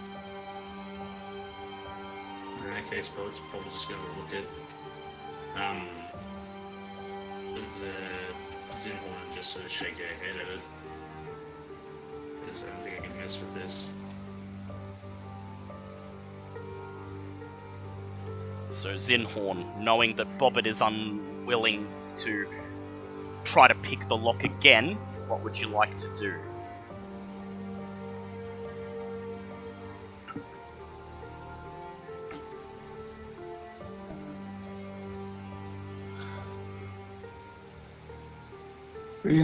Did, did Bob have a proper look at the keys, or did he just see the keys? He just saw the workshop? keys. He didn't go up and examine them one by one. No, but he could tell that each. Once he had, once he conjured that orb with druidcraft, he was able to tell, and he told you this that um, each of the keys did appear to have a different design for its teeth. It's just that there were so many of them, and there was no way to know which one would have been the right key. Zinhorn's going to go back out the trap Yep. and go around and inspect the keys in the Yep. in the workshop. leave Bobbit and Sir Lucian behind and dive back down through the water, emerging outside the shrine. And then, uh, uh, are you going to use your elf ability to stealthily make your way to the little workshop again? Yes. Sure. Slowly, carefully move past the disturbed patches of earth and arrive at the ruined, key-filled workshop. Please make an investigation check with advantage. Uh, that is a 16. Holding the six stacked keys in front of you, you quickly sweep across the walls, comparing this bundle of keys to the keys that hang on the hooks. And after about 15 minutes of searching, you find a rusted iron key that has the same design. I take that key. You take that key, you make your way carefully back to the pool, dive under the water, and emerge next to Bobbit. And as Bobbit and Sir Lucian watch, you insert the key into the lock and turn it. And with a click, the top of the pedestal pops open, revealing Unkh's puzzle cube. I take it and pop it into where the other keys are. Yep. Uh, the other cubes are. And with that, as you silently put the cube away, you all turn away, make your way through the make your way through the pond of water, and silently, without talking, without speaking a word, make your way back out into the city proper. Map of Omu coming up. Okay, you have the next puzzle cube. What would you like to do? Bobbit wants to go home. Bobbit hates this place. It sucks. Poor Bobbit. but Bulb did not die in vain, and you are one step closer to ending the death curse. Meaning that Bulb is not gone forever. Yeah, Step- but Yeah, but he's still gone for now, yes. But you step back out into the crumbling into the crumbling streets of Omu, and the sun is already high in the sky. It's early afternoon now.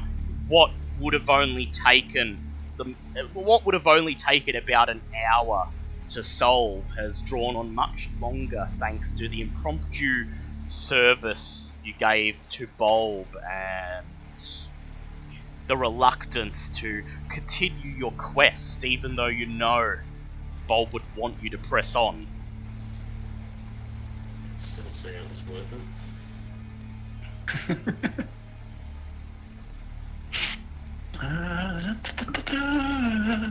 As long as you're having a good fucking time over there, buddy. well, he gets to play the character. He gets to play the character that he was going to play in the Should've So we haven't done Alalaka's shrine. Haven't done Obo'laka's. I'jin's shrine has been uh, ransacked. The King of Feathers in the amphitheater, you're not sure about. Just um, heard noises coming from that direction. Papazotl's shrine, you're not sure about, but the wizards Oops. did move past it. And Nangnang's Nang shrine, you're unsure because Bulb shrubs did not make it back. So you could probably We've also got Tabaxi Spot 1 that we can have Which is on the way, yes. on the way to Obo'laka's. Uh, we could head in that direction. I feel like that's probably the our Yeah, it's- next yeah, best. it's- Yeah, it's the direct route, and they've sort of running Just daylight, so- since we know the the top half is sort of being done. we yeah, may as well go to Obo'laka's shrine in that case. So as you make your way down towards Obo'laka's shrine, keeping an eye out for the spot that bag of bones marked on his map as he rattles along behind you, um, seemingly unfazed by Bulb's death, no hint of emotion on his skeletal face at all. I would like everyone to make a perception check, please. Bullet is not paying attention at the moment. 21. 21. Sir Lucian, Uh, perception. I got eleven. 11. Yeah, so only, only um Zinhorn hears. Somewhere off to the north, in the distance, you hear a great dinosaur roar, and shortly after the roar subsides, you hear the you hear the sounds of men and women shouting and the sounds of explosions and subtly you feel the earth shake beneath your feet. Out of character, I'd say. I guess that means the those boys found the uh, the King of Feathers. Yeah. Well, that's that's what Zinhorn can guess. Yeah. Would, um, thing, she's so preoccupied. However, you don't know if you don't know if these sounds indicate that they are victorious or whether they're winning the battle. You just know that it appears that they've decided to take on the King of Feathers. Um, would going back to the legend, um, would Zinhorn know what a Zorbo is? Um, make a nature check, please.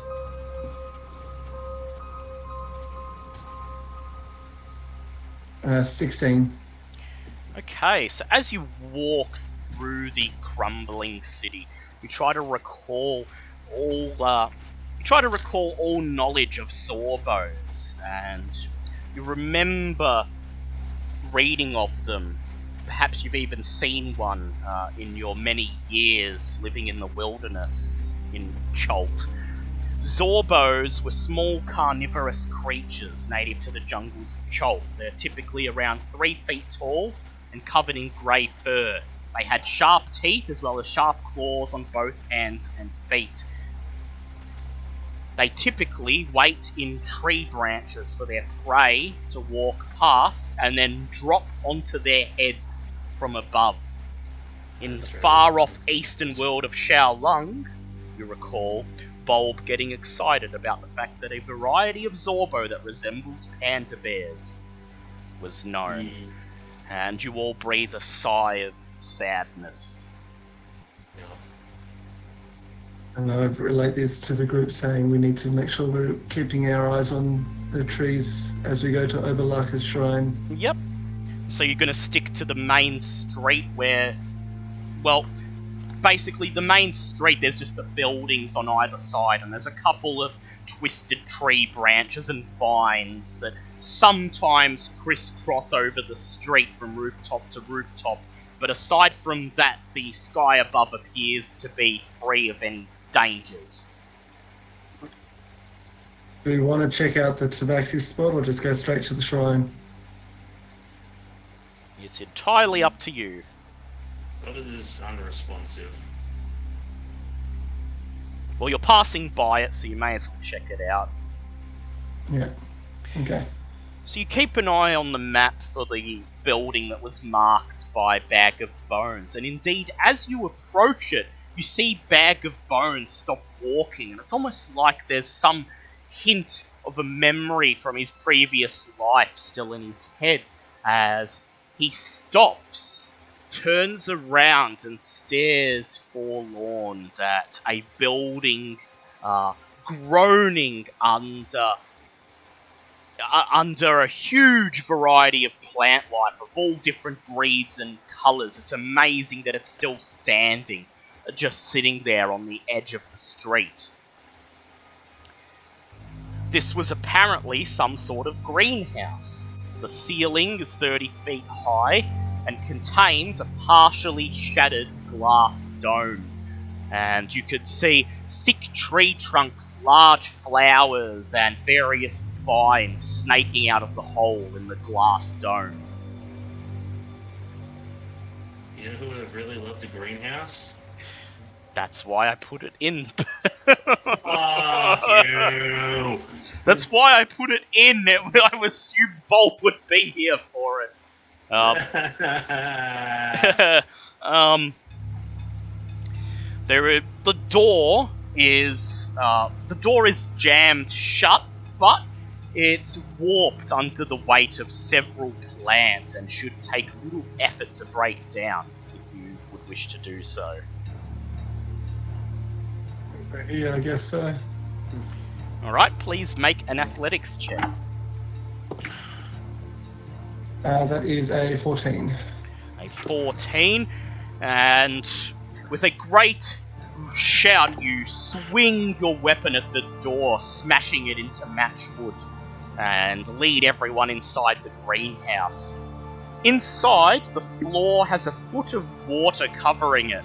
The ancient plants in here are overgrown, and collectively, it looks like a miniature exotic jungle. There are three things of note in the greenhouse that you can see. There is a three foot tall plant a short distance from the entrance, shaped quite like a vase. A short distance into the greenhouse, sprouting out of the water, are a number of five foot tall roses that have shining prismatic colours. And towards the very back of the greenhouse, half submerged in the water, are two skeletons. From the eye socket of each skull grows a vine, and as you enter the greenhouse, the two vines, mo- the two vines grow erect like snakes, and the tips of them with quiver, quiver and wave back and forth, almost as if they are greeting you. Uh, none of us know how to talk to plants. Uh, Zinhorn is going to cast uh, Detect Magic. Yep. You detect. You cast Detect Magic and look for the telltale signs of magic in the ruined. Uh, in the ruined greenhouse. And you determine that there is an aura of druidic magic emanating from the two skeletons and the quivering vines that grow from their eye sockets.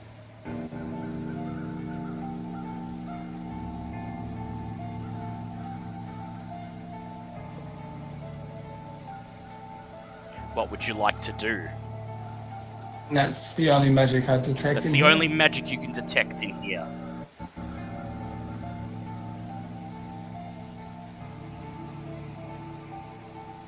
Druidic.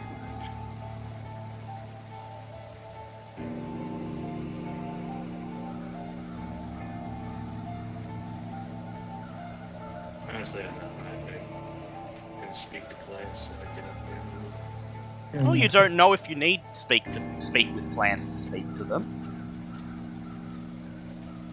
Would you like to? Would you like to examine anything in the greenhouse, or without bulb, would you just like to leave? Zinhorn firstly just wants to like do a bit of druidcraft, sort of in the direction of where the vines are, Yep. just just to see if that does anything. Like So you're gonna send you're gonna send a nice fragrance in their direction, or a gust of wind, or Uh, sorry, sorry, Smithy, you'll have to speak again. Sorry, I'm just trying to. I'm just reading what I can. Oh, what you can do with Druidcraft, yes. Yeah. Um. Uh, do you just like.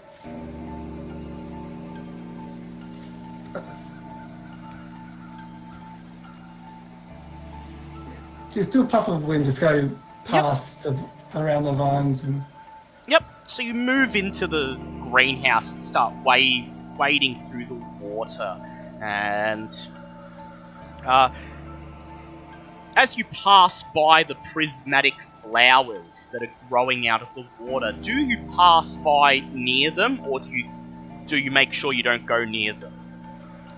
um, give them a bit of a wide berth because Yeah. they're sort of standing out. You notice they're five feet tall and their stems have massive sharp thorns on them.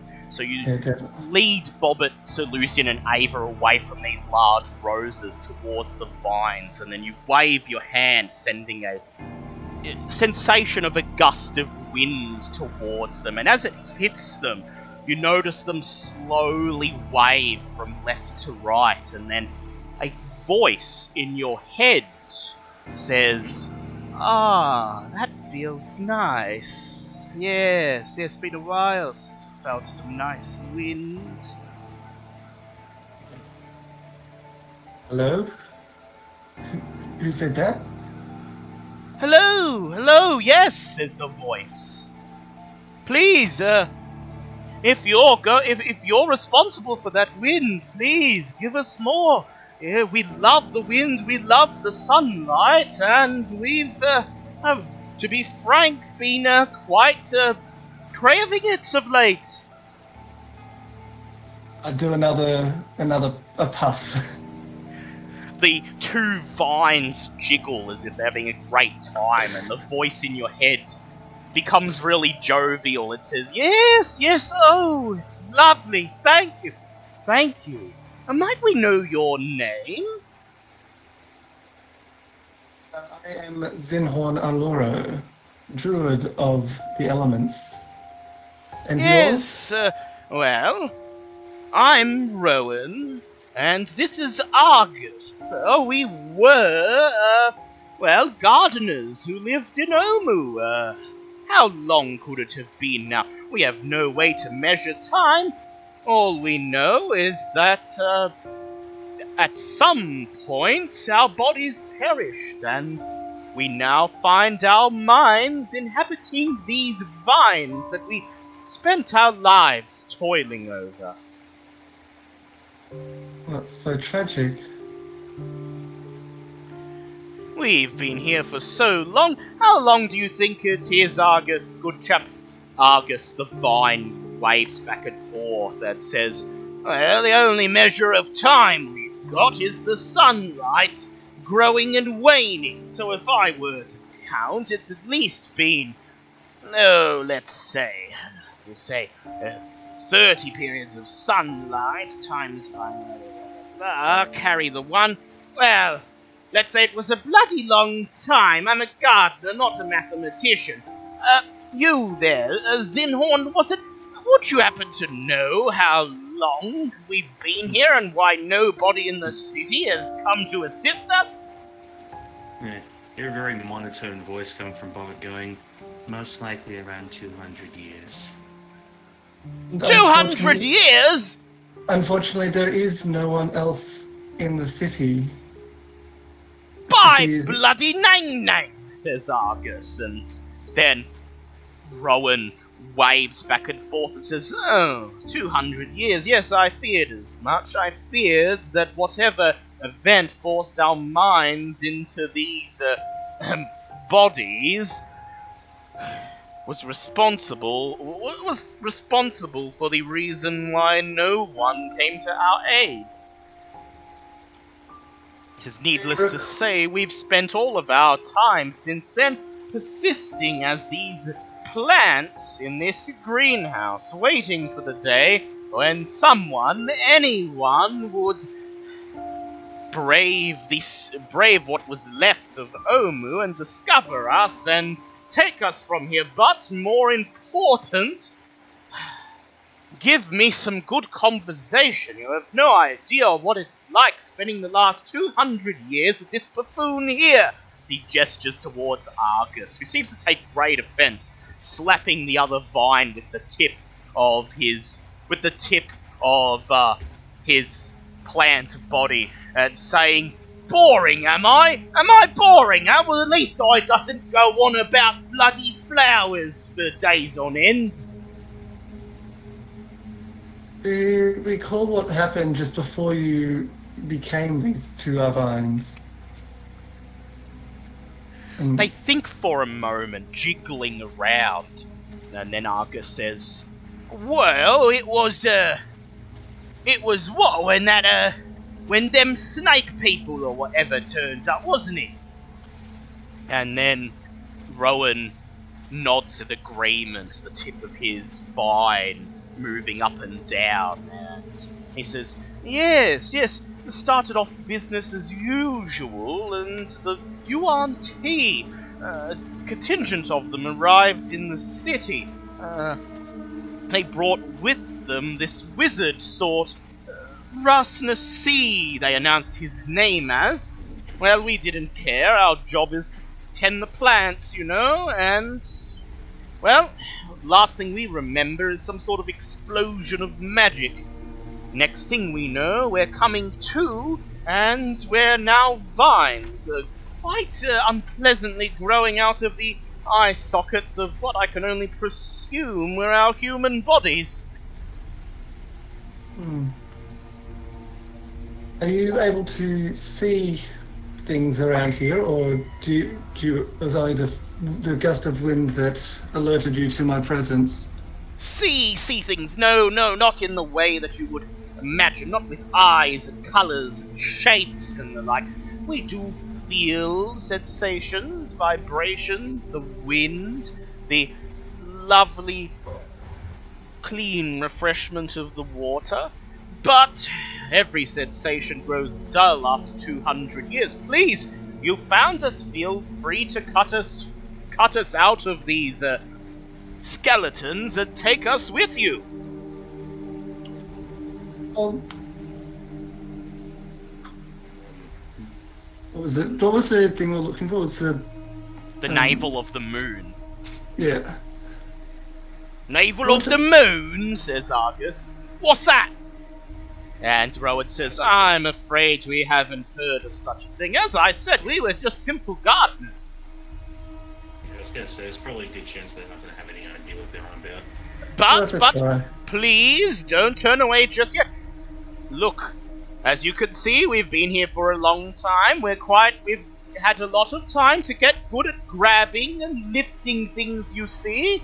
And, uh, well, if you ever have need of a rope that can follow directions and act in concert with you, then please, please take us along and we will do our best to grab and lift things for you.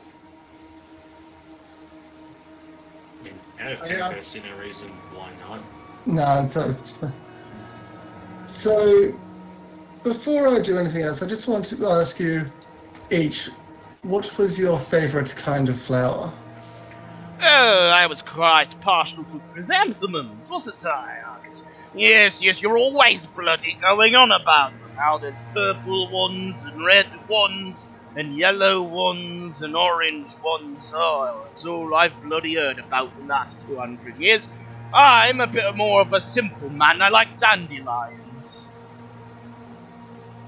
I take a, a little bit of time, and on one side of the, um, the side of the skeletons, I do a, a range of different chrysanthemum, uh, different colours, and on the other side some dandelions. Just pay respects to them, and then I go and try and sort of get them out of the out of the ground.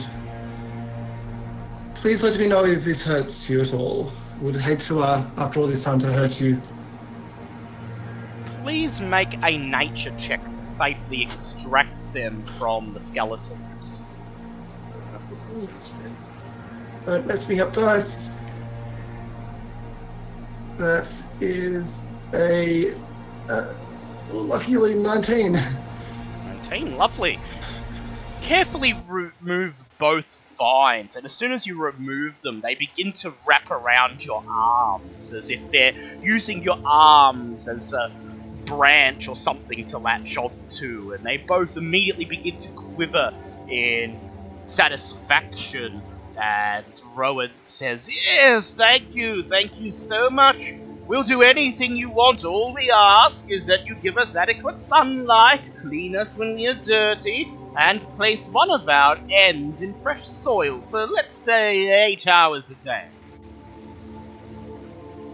I'm sure we can do that for you. Very much so. They nod in gratitude and continue wrapping themselves around your arms until both of your arms are covered by the vines, uh, tightly wrapped around your arms as if they are as if they are leafy sleeves of of a nature tunic. You have befriended the sentient vines. So long as you give them sunlight and have one end placed in fresh soil for at least 8 hours per day, they will act as sentient 50 foot ropes. They can follow the telepathic commands of whoever holds them, in this case, you. You may cause them to extend to grab around something or pull something as a bonus action. And while they would have difficulty wrapping around a moving target, they are superb for climbing and can even lift a creature weighing 200 pounds or less up at a rate of 30 feet per round. Okay.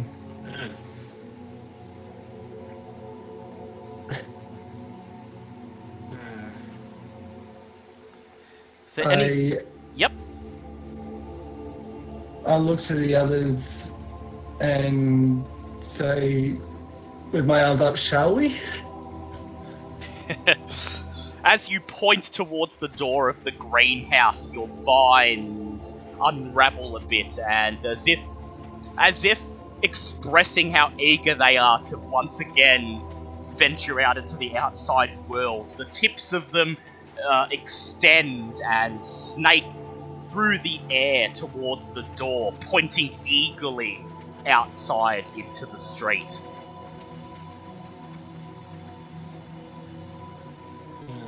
So I'm just gonna get the um thing for you, Smithy, so you know what they do.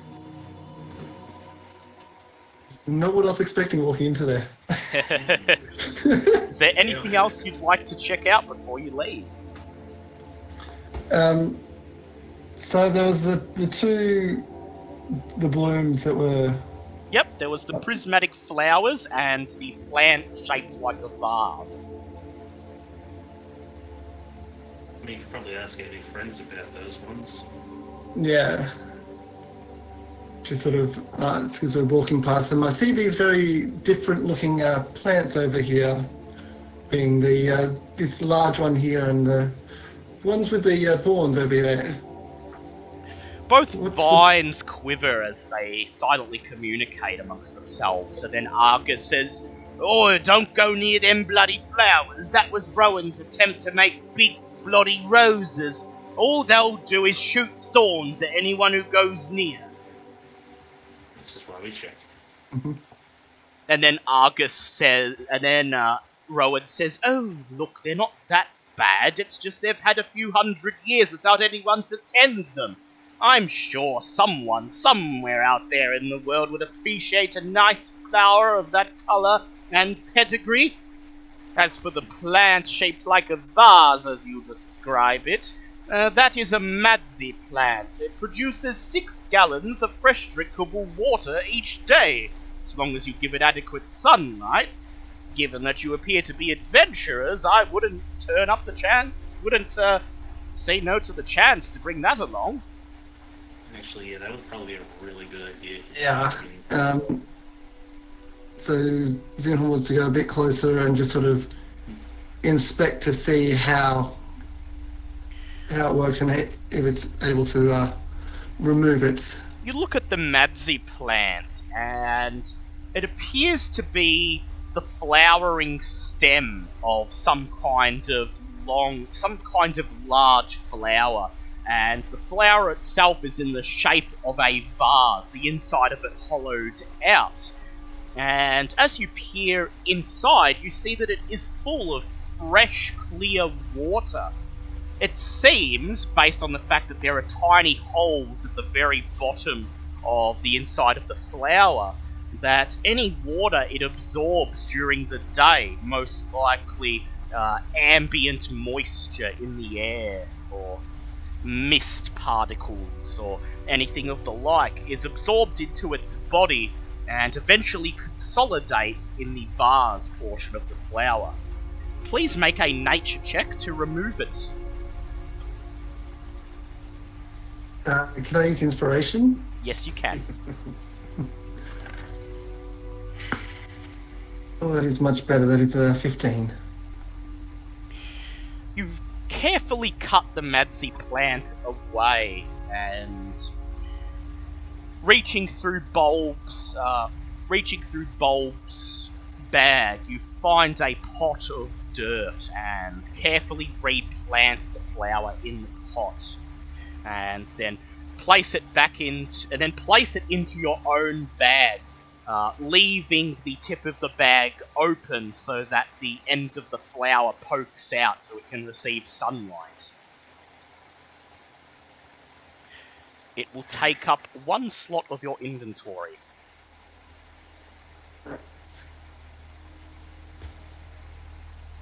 With that, you turn and leave the greenhouse, stepping out once again into the city of Omu.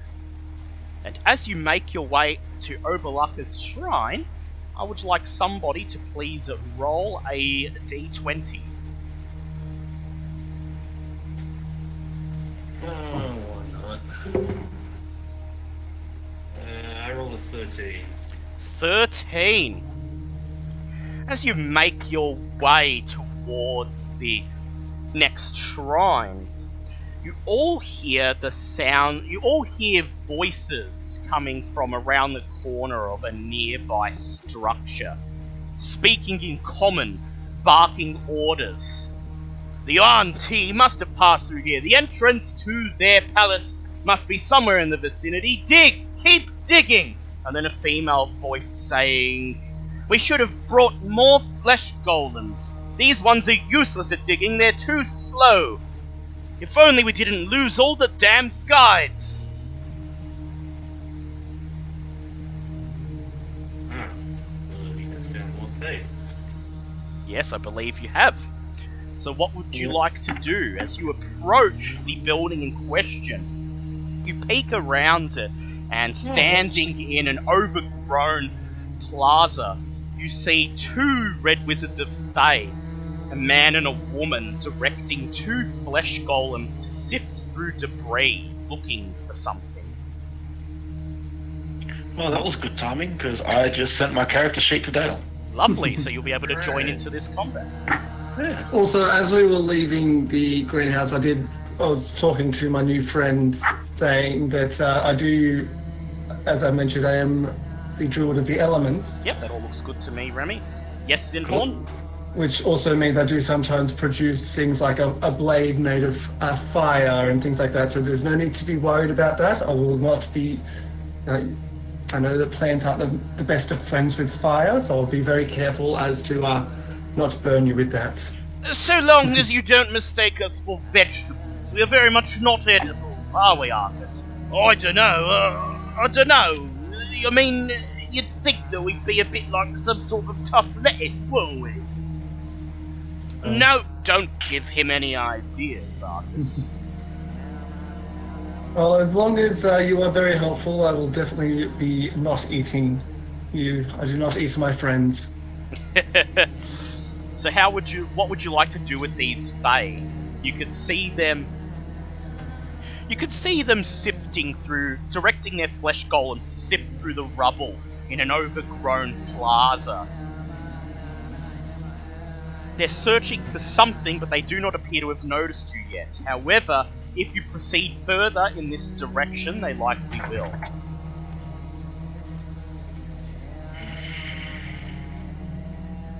So, how far away from us are they? Ah, about tw- about thirty feet away. They haven't noticed you yet. And how many of them are there? uh, two red wizards and two flesh golems. So you don't need to directly cross paths with them. However, if you'd like to continue on to the shrine, you will need to sneak past. Otherwise, you can attempt to en- engage them in conversation, or if you'd like to just go ahead and attack them. Mm-hmm. How far away are they? About 30 you feet. said. Damn, I wish I had catapults still on me. you don't know hurl something at him. Yeah. But I don't know. The I don't think I 150 can foot throw road. 30 feet even with Bobbit's uh, Um, strength.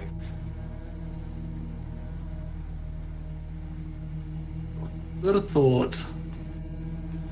Yeah. I mean, there is wanting an there is an option to attempt to parlay with them, but knowing that the red wizards appear to be immediately hostile, Yeah. Um, So it's either sneak Can I- past or attack.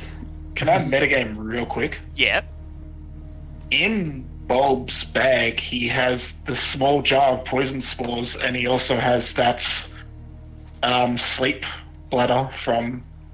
Yes, The from the thing? Kamadans. Oh, yes, right. but I don't think the others would have had time to sort through Bulb's belongings yet. That's true, but while they're sitting there thinking Yeah. of what to do. Yeah, that is an option.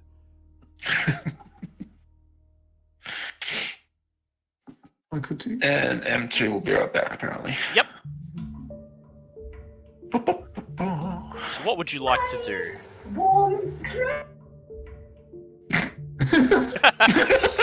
Okay. Sing, apparently. Yeah. Um. Um, as you decide, you just watch them, and the flesh golems are slowly lifting up portions of debris and moving aside the collapsed remnants of buildings. And each time they do so, the red wizards walk over and briefly examine what the flesh golems found. Evidently deciding that it isn't worth anything and quickly directing them to other spots. So the red wizards are closer to us than the the flesh golems. The flesh golems are closer, but they still haven't seen you. Okay. Um. In fact, I'll bring up the battle map just so you know exactly where you are in um, relation that to might, them. that might help.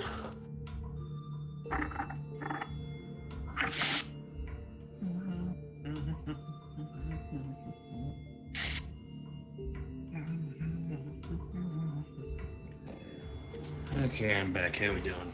Still deciding what you want to do with these um red wizards. Uh, yeah. So Zinhorn will probably go off to the side, Mask of the Wild style, and just sort of disappear. Yep. Because you, you surprising them is an option if you could stealthily, you know, get up Hmm. to them in time. Yeah.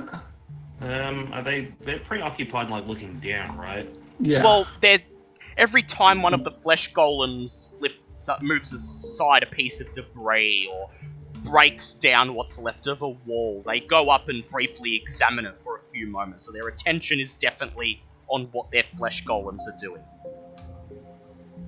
So.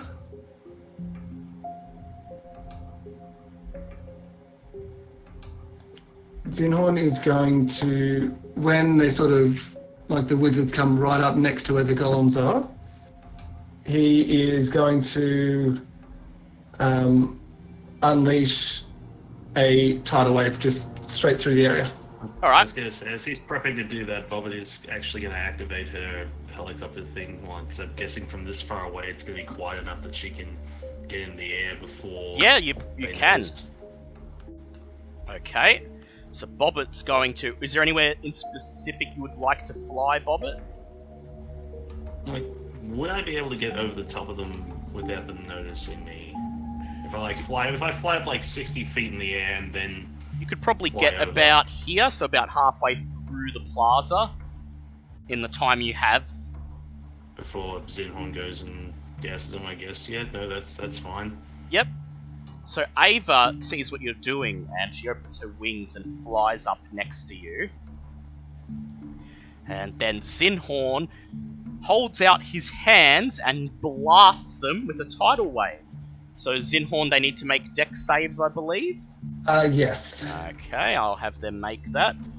Uh, Uh, Flesh that one, Golem That one. and Red Wizard. Okay, so the two Flesh Golems, they both fail with a 2 and 11. And the two Red Wizards get a 17 and a 16, respectively. And, and the surprise doesn't do anything. Um, no, it's they still just do it as normal, but you're going to get a surprise round. Okay. So. So I've got 8 and 6 is 14, and another 6 is 20, and 2 is 22 points of damage. Yep, and 11 to the Red Wizards. Very and well. the two um, the golems are knocked prone. Yep, uh, yep, they're knocked prone, lovely. Um, uh, sorry, I just bear with me because I'm getting a token for Rem's new character. Um, there we go. Um, he's a golden one. Okay. Um. Alright, so as you blast them with the tidal wave and water floods the plaza, I would like everyone, including Rem, to please roll for initiative. 17. 17, Uh, 21. 21, 12. 12, and Sir Wow. Lucian, Eight. 8. Okay, so that was, I believe, in that case, the first surprise round begins, and Rem's new character gets to go first. Wait. Oh, wait, no, it was didn't Bobbit, wasn't it? Yeah. Yeah, it was Bobbit. Sorry, Bobbit, you get to go first. Sorry. Okay. Well, well, I'm guess. Uh, Trying to do multiple things at once. That's Yeah. also No, that's understandable. fair. That's fair. There's a lot. There's a lot going on. It's understandable. So, the uh, flesh golems are still picking themselves up, aren't they? Or they're Uh, on the yeah, ground. they're still they're Yeah. prone. Yeah. Yeah. Okay. So, Bullet is going to fly up over, pretty much directly in between all four of them, and basically reach up to her neck, pick out three beads of her fireball necklace, and drop them directly in the middle of the group. Three of them. Okay, very well. Uh, beads, So that's going to be a sixth level hmm, fireball. sixth Yep, level go ahead and uh, I'm going to roll the Well, uh, sixth yeah. level fireball. Um, as you hurl the beads, both red wizards like, wave. like they drop one, but Yeah, mo- as as they notice the beads dropping down out of the air, both red wizards raise their hands, well, one at doing it uh, one at a time. The first one casts counter spell. Is going to attempt to make a DC 16 intelligence uh, check. That is a 14. The second wizard raises his hand, also raises her hand, also casts counter spell, Oh, please fail. and that is a 17. All three of your beads hit the ground, and as they hit the ground, they fizzle into tiny embers of flame that quickly dissipate into the air. Wait, all three of them failed? Well, it, it just counts as one spell, doesn't it? So it's a six Ah, level son fireball. a Yeah. Um, It is now, uh, I believe, Rourke's turn. Rourke, would you like to describe how you enter the battle and what you do? You see this, I believe he was an orange grung. An grung. orange but- grung, yep, but I can only Yep. find Yeah, that's fine. yellow one. Uh, you see an orange grung using a mace as a walking stick. Slowly walk out of the bushes and go. Enemies of yours are enemies of mine, I think. And he casts a second level guiding bolt at Red Wizard 1. Yep, okay, uh, make a. Uh, and that is a spell attack. Yep, Uh, oh, shit. Uh, that's not a good first roll. Uh, unfortunately, that's a 13. that's a 13, it hits. Oh. These red wizards were not prepared, they don't have mage armor up, so AC is only Good, 12. good, good. So that's 5d6 radiant damage. Ooh, go ahead and please roll that. That's 3, that's 4, that's 5. Uh, that's a decent roll. 8, 14, 20, 23, 23 radiant damage. And the next attack on Red Wizard 1 Gets. gets advantage. Yep, Uh, and can I see if anyone's hurt? Uh, I think only Sir Lucian is. But, yeah, I think only Sir Lucian is hurt. Okay. Uh, I accidentally put all those. 22 wrong. points down he is from the previous fight. Okay. I then 26 from the last one. Yep, oh, 26 from the last one, yes. I then cast Healing Word at third level, which is 3d4. Uh, which is also really fucking good. 8, 11 plus 4, 15 HP for Sir Lucian. Cheers. Dean, there you go. So you look at this new arrival, this Grung, and for a second you're unsure of what's going on, but then you all recognize him as Rourke, the Grung shaman and the new leader of Dungrunglung, who declared you his greatest friends after you helped him dispel the expel the evil Grung tribe in the false uh, service to Nangnang. He just looks at you all, and with a smug smile on his face, he taps his mace walking stick on the cobblestone, and he says, Told you you were friends, I did. Been following this whole time, I have. Decide now is time to help, I did. Yes. It is Sir Lucian's turn. Alrighty. Um, I might just have to knock a charge in. Um, do. Uh, can I just lodge into flesh golem? Yep. Flesh Golem 1, Enough. very well. They are prone. 10, 20, 25, 30. You can only throw a javelin from here, but Flesh Golem is prone, so you get to throw your javelin with You get to throw your um hand axe with advantage. oh, I'll do that. Two hand axes. Yep, alright, go ahead, roll to hit. Alright, that is 11. Uh, yep, that's a hit. Alright. DC 6, isn't it? That's not DC. D- Yep, 6 Uh, plus your strength is- mod. Ah, that's. Two, four, that's six points. 6 points, yep, go ahead, hurl another one. Alright. That is. Ah, 12. 12. Okay, not bad. Is a hit. Roll your damage. They only have an AC of Right, 9. and that's another seven points of damage. 7, not bad, not bad. Okay, it is Zinhorn's turn. Okay. So Zinhorn is going to appear around the side over here. Yep. Just sort of trying to keep into this Use your area. Mask of the Wild, you move from one tree to another, and now have a direct line of sight on the Red Wizards of Flesh Golems. Um,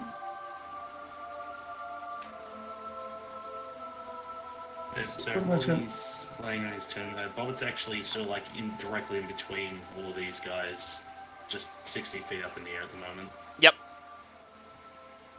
Oh yeah, yeah, you've moved all the way up on your turn. Yep, so Yeah. like, yeah, so That was the only thing I could do on my turn, unfortunately.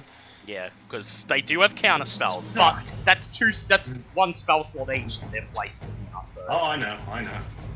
Zinhorn is going to concentrate and call lightning down in a 60 foot area. Like, One. like, so if I can get the, Yep, dex saves from them. Let's see. So would that do more damage since there's like still water on the ground from the um tidal wave? Um, just getting I'm ignited? just, I'm just making them roll with disadvantage. Um, so that is That's a fair. six, a six and a six for the flesh golems, and okay. Uh, one of the red wizards raises raises his hand, and what level is call lightning? Third level. He casts counter spell and immediately counters it. Wait. Have they not already used their action? The reaction Oh wait, yeah, to- sorry, they have. they yes, did, sorry, yeah, I they did. wasted it Um, already. yeah. Yeah, no, it's so fine. they can't Uh, do shit. I forgot. Sorry. They Um, can't do shit. that is a nine and a three, so everyone failed the save. Yay! Alright. Oh, that is a 10, and 8, and a 9. yeah. Oh dear lord. Oh. Uh, Jesus. 27. Yeah, I'm not messing about right now. so, yeah, 10, 8, 9 is 20, 27? Yep, 27. Yes. Um, Okay, uh, it is now uh, Bobbit's turn again. This and then, gonna- yeah, good. Yep. Bonus back into the back, Back back, into- back into the uh, back into the ruins. Yep, yeah. you Okay. disappear back into the foliage. It's now Bobbit's turn, and it is the normal round. Yeah, well, we're already annoyed with how the day's going, and now we're exceedingly annoyed that you know the fireball beads, which I try to keep stock of, have been wasted for nothing on these assholes. Um, who is the one that successfully countered? Uh, It was Red Wizard 2 who successfully countered. okay, Bobbit is going to get within about 50, yeah, about within Burning Hands distance of these assholes, and immediately just launch Burning Hands directly at Red Wizard 2 and Flesh Golem 2. Yep, they are going to make Just their a- saves. Just, a, uh, just an otherworldly scream because Bobbit has just had enough of this entire day. Flesh Golem got 12, and the Red Nope. Wizard got 17. Uh, crap. Let's save and guess to Wizard made it. Yeah, Wizard, Wizard made it. Flesh Golem, not so much.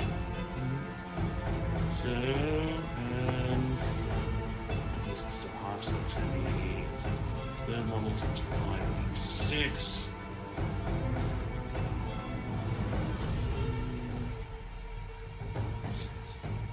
That is going to be 22 for the Flesh Golem and 11 for the Wizard. Lovely. The Flesh Golem has fire aversion. It has taken damage Oh. from fire, and so it has disadvantage on its attack rolls and ability checks until the end of its next turn, as it roils in pain from the fire and tries desperately to get away as the Hmm. flames lick at it. Um, yeah, so did we fi- lose Bag of Bones somewhere? Uh, we Oh, he's forgot to put him on here, and he Yeah. does. Yeah, I got to. Sorry, I forgot to put him on, and he does get to act on this initiative round. Yeah. Well, Bob is immediately going to fly back up using the remaining. Yeah. Yep. It's a bag of moved down to bones. so I'm about 30 feet up in the air now. Bag of Bones raises his blade, and as his bones rattle, he rushes over to Flesh Golem 2, who is prone, and he goes in for an attack with advantage. And that is a 19 to hit, so the Golem takes 8 points of piercing damage from your skeleton sword. Yeah. So on the back of Bobbit's munch makes the fire thing, but for obvious reasons that's uh, Yeah. not being thought about right now. It is now the enemy's turn. Uh, Red Wizard 2 looks up at Bobbit and pointing his hand directly up above him, he casts Cone of Cold This is going to hurt. right up in the air. So, Bobbit, please make a con save. Oh dear, that's uh, con save, con save. I'll take anything extra for con save. What am I thinking of? What was the four plus three? Uh, that's a fifteen. That is a pass. You take uh, 16 points of cold damage as the cold air blasts you from his outreached Yeah. hands. I don't want to hurt myself or screw myself over, but I do have to ask: Do I have to roll anything to keep make sure my helipad keeps going? No, you don't. You don't. It's only when the spell runs out. Um, Well, that's handy because that would have been a real Yeah. problem otherwise. you are fine. Oh, And no, no, she's really not. But and then uh, Red Wizard One decides to raise her hand as it crackles with flame and hurls a fireball at Ava and Rourke. I need Rourke to please make a dex save, please. Two two. Oh Jesus! Oh good, we could lose two characters in one. We're day. not going to. Okay. You said, that, you said we weren't going to lose anyone today. How I didn't think we would. okay. I um, ah. take nothing you say to chance. Ava also fails, so Rourke and Ava take thirty points of fire damage. Flesh Golem 2 climbs to its climbs to its feet, no longer prone, and it makes its multi-attack, its first one at Bag of Bones with disadvantage. And that is a 7. It fails to hit Bag of Bones. It swings again. And that is an 11. It fails to hit Bag of Bones, who's deftly dodging even his undead state. Hmm. This is just a very slow lumbering fight between two undead creatures. Just. Flesh Golem 1 climbs to its feet and it lumbers over to Sir Lucian and it makes its multi attack. The first one is a 22, which does not hit. Sir Lucian deftly blocks it. The second one is a nat 20. Oh, that's. So Lucian Ah. takes 25 points of bludgeoning damage. God! Stop that! No. Oh. Unless he oh. wants to use his armor to Yeah, unless you want to, unless you want to nullify it, in which case it'll go down to 12 points of damage. I would say do that, please. Can nullify? With your Yeah, adamantine you- armor, yes, you can you can nullify Oh, one yeah. critic. You can nullify uh, one critical hit I need all the help. I can. per encounter. I'll, I'll Yeah. bring down my half. Yep, very well. Okay, Oh, also, sorry, I forgot with my class ability. Um, so, listen, you also gained another five health when I actually healed you. ah, okay, so yep, it was yeah. whatever So I healed him, and then plus five. So just add five to your health now. yeah, just add five to your health. Okay, it is Five Rourke's turn. Uh, okie dokie. Um. Uh, shit. Um. If you're looking for healing, Volo took a massive hit just now. Oh, I suppose everyone did, technically. Yeah. Uh. oh, I just need to look at what this spell is. Whether it's a um, bonus or an action. uh, no, that's an action. Don't worry. Um, uh, nuisance, you are being, I think. And I point at Red Wizard 1 and mutter under my breath the verbal component for banishment. Ooh, nice. Going to attempt to banish him entirely, or her. I forget which one was the man, which was the woman. Um, Yeah. It matters. Uh, they dial the same. Yep, he's going to make a charisma save. Yeah, and he needs to beat a 15. He got a 14. Okay. Uh, He, she look, uh, she looks at you with sheer terror written on her face, and then she begins to squirm almost as if something invisible is pulling at her, and with an e- with a blood-curdling scream, her body seems to fold in upon itself, and with a pop, she disappears. So for one minute, that is concentration. So after I cast my next spell, I will be going behind a wall. Yep. Uh, then I cast Healing Word at third level on Bobbit. Red Wizard 2 raises his hand and casts Counter Spell on your healing. Oh, word. you dick! Who cares? Who cares? Spell's a healing spell, you bastards. uh, but yes, then I walk behind the wall up Yep. here. Up. Yep. Stand is behind, behind the wall, the wall. Yep. Getting her for when she, if she does come back. So we now we now have one minute we have without that wizard. Yep. Okay. It is now Sir Lucian's turn.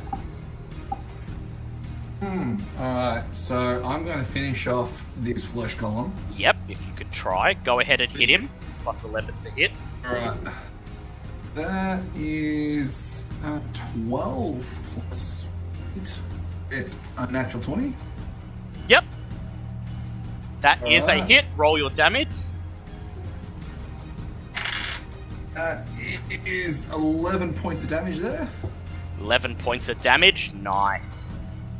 Go again. Roll. Oh, definitely here. Natural 25. Natural 25. Um, That's a hit. Roll your damage. and that is uh, 8. So, Eight. Lovely. Yeah.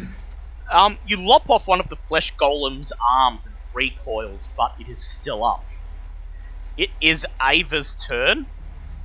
She uses a bonus action to mark Red Wizard 2 as her favored enemy. And then she casts Hunter's Mark on him with her main action. And then passes her turn. It is now Zinhorn's turn. So Bobbit's still in the air, isn't Yep, she? Bobbit's still in the air. Cool. So I'm gonna pop my head around the corner again and another bolt of uh, lightning coming down from my core lightning spells. And Yep. Red Wizard 2 is going to make a dex save. That is a 22 on Red Wizard's dex save. And the one golem that is in that vicinity gets a 10.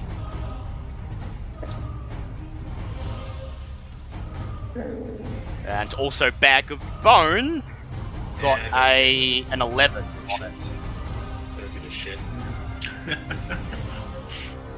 so because it's the second round, is it just a normal or is it? Yeah, it's the same thing again. Yeah, it's because it's not a stormy condition. It's, so Yeah. It doesn't get next. I always get confused by that.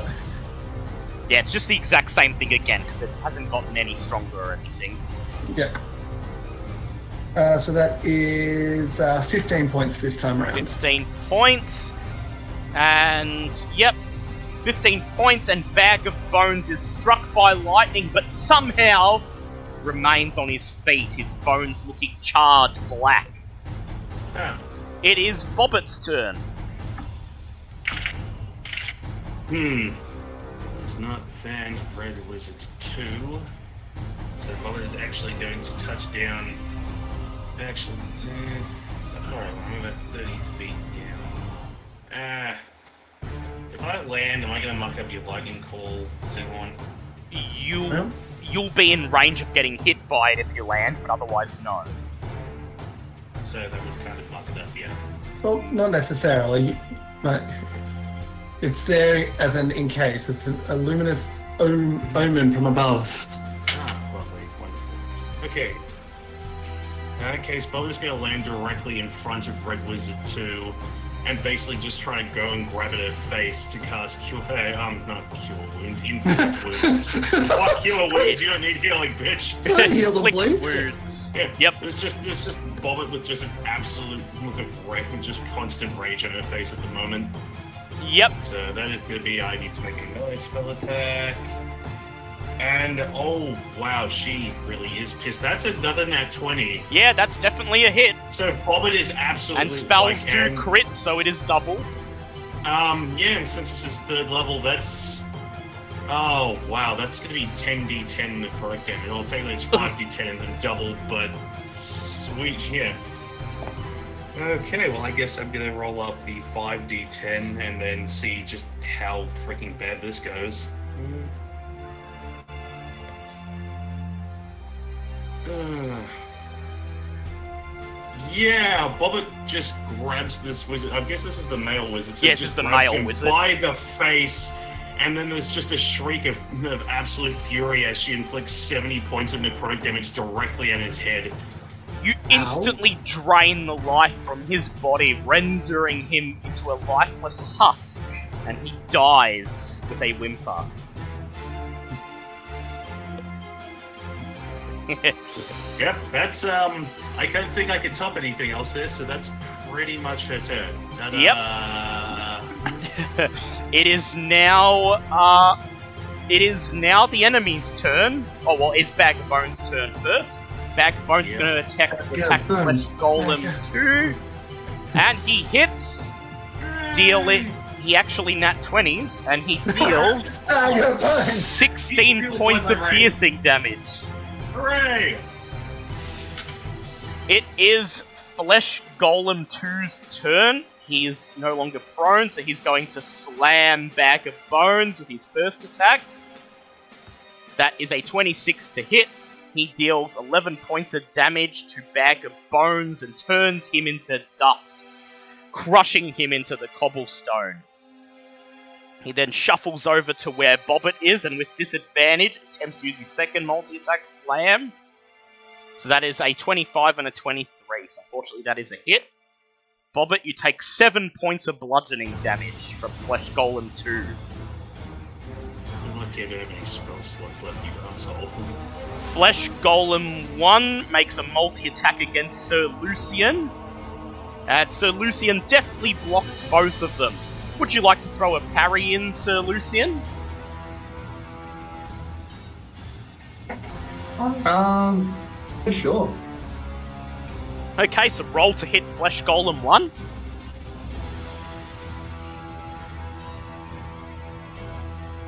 Alright.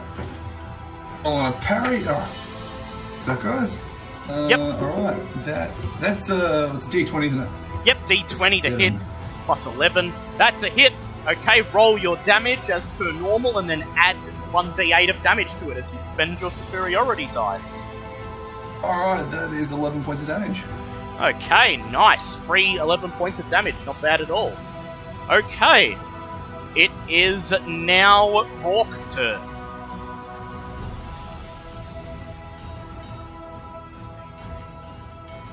Um. So how tall is this wall that I'm currently Taller standing? than you. It's about 10 feet tall. ten feet. You're completely Okay, out well- of view. Yeah, I have a high jump, standing leap ability. Long jump is 25 feet, high jump is 15 feet with or without a running start.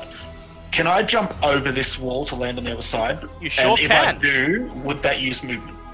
Uh, like how, how much movement, sorry, would it use? Uh, no movement. I'd say it just allows you to jump over the wall. Okay. So you leap over the wall using your strong frog legs, and now you have your full movement. Yep. I would like to move to here. Yep. More friend, more friends we need, methinks. And I cast Animate Dead on Red, Ah, Red Wizard, 2. Ooh, as a zombie. Very well. Yes. I'll put the zombie on the map. And the zombie appears on the map. Appears. The zombie red wizard climbs to its feet and it looks at you and it looks at the red. Looks at the flesh golem and it just goes. Ah. And then at the Yep, end of your so I'm turn. going to mentally Yep. command it to attack the flesh golem, but then Yep. I'm also going to move back to the wall and jump back over. Yep, you run back to the wall and leap over to the other side. The end of your turn, the zombie moves over to the flesh golem 2 and it goes and slashes with its with its bony, emaciated hands. Be right back, just a sec. And that is a slam attack. That is an a 10, which is enough to hit the flesh golem. That is 6 points of bludgeoning damage to the flesh golem. It is Ava's turn. She uses a bonus action to reassign her hunter's mark to Flesh Golem 2. And then she rushes up to Flesh Golem 2, and now that it's flanked by her and the zombie, she makes two attacks against it. So the first one is a. Uh, first one is an 11, which is a hit. So that's 1d8 plus 4. So that's 11 points from her short sword, plus an additional 1 point of psychic damage, and an additional 3 points of Hunter's Mark damage, which then makes her next attack. And that is a nat 20. She deals 11 points of damage to Flesh Golem 2 and lops off his head. Oh, with his head. It is now Sir Lucian's turn. Alright, I am into 50's flesh golem off its. Yep, Piss go ahead, see if you can hit it, hit it again. So to be fair, Uh, they are that's- actually, despite their low AC, they are quite bulky, which is the only. Yeah, they have a lot of HP usually. It's the only reason why the one you're fighting is even still standing. Yeah, otherwise it would have gone down. Alright, so that is 17. That is a hit, roll for damage. Alright. It's 4. That is. Hmm. 10. Lovely. And go in for your next attack. Alright, that is natural 22. Ooh, lovely. Roll your damage. Alright. That did is you say another 10 natural? points of damage. Did you say natural 22 or just Yeah, natural 20. Natural No. 22. Yeah, no, it's- Okay. Actually beat the Alright. dimensions of the dice. Yep. Yeah. So how much damage is that on the flesh golem? And that is uh, 20 points of damage. You keep pounding away at him, and he's looking quite beaten up, but somehow he's still going, shuffling towards you, trying his best to hit you with his broken, fleshy limbs. It is Zinhorn's turn. Uh, Zinhorn is going to see that there's nothing in the range of his thing, so he's going to just dispel the the storm Yep. and uh, go in with a frostbite, I think. Frostbite, lovely. So just come out of the tree so you can see the flesh golem, and then you cast Frostbite. Roll to hit him. No, it's a con Oh, save. sorry, 16. con save. Con save. He gets a 24, He saves. but he still takes half the damage, I believe. Uh, fail, it takes the damage and has disadvantage on the next attack. Should still take half damage though, because usually any damage dealing spell, a save will still get half damage. Yeah, So so that is five points of damage. Five points of damage. Very well. There's now a bit of ice glistening on his putrid skin. It is Bobbit's turn. Alright. Yeah, I'm alright. Okay, uh, Bubba can definitely get over to Flesh Golem 1, so she's going to basically go straight up to Flesh Golem 1. Actually, no, wait, no, she doesn't need to do that. She's just going to stand where she is and fire Eldritch Blast at it instead. Yeah, go ahead. Okay, that's an 11 to hit, and then there's an 18 to hit, so both hit is Flesh Golem test. Yep, that is definitely a hit. Roll for damage. And 11 plus plus 13, so it's going to be 24 points of force damage as these two blasts just slam into the back of him. Yep. Boom! As you hit him, you pulverize his head. And his lifeless body tumbles down onto the cobblestones. Red Wizard 1 is still banished. Rourke, will you release her now? This is a Uh, wait, where Red Wizard 1 is going to be. Actually, I suppose I can't do anything for the rest of my turn now. You could, Uh, yes. Seeing, well, combat's technically ended for like another 30 seconds, so I Yep. jump over the wall Yep. and go, get ready, the bad one comes. And then, just as Rourke predicted, the air begins to vibrate with static electricity, and Red Wizard 1 emerges, taking her turn. She casts. Uh, let us see. She casts greater invisibility on herself. And then, once she is invisible, she runs away. You hear her footsteps pounding on the cobblestones as she flees out into the Forbidden City. Combat is over. Uh, what a what um combat rating is a zombie? Ah, quarter. Quarter. I use my um turn undead to destroy it. Very well. The Wow, zombie okay. looks at you and he tilts his head and goes, uh, and then crumbles to dust as you point your staff at him. Father, why? Uh. A temporary friend you were.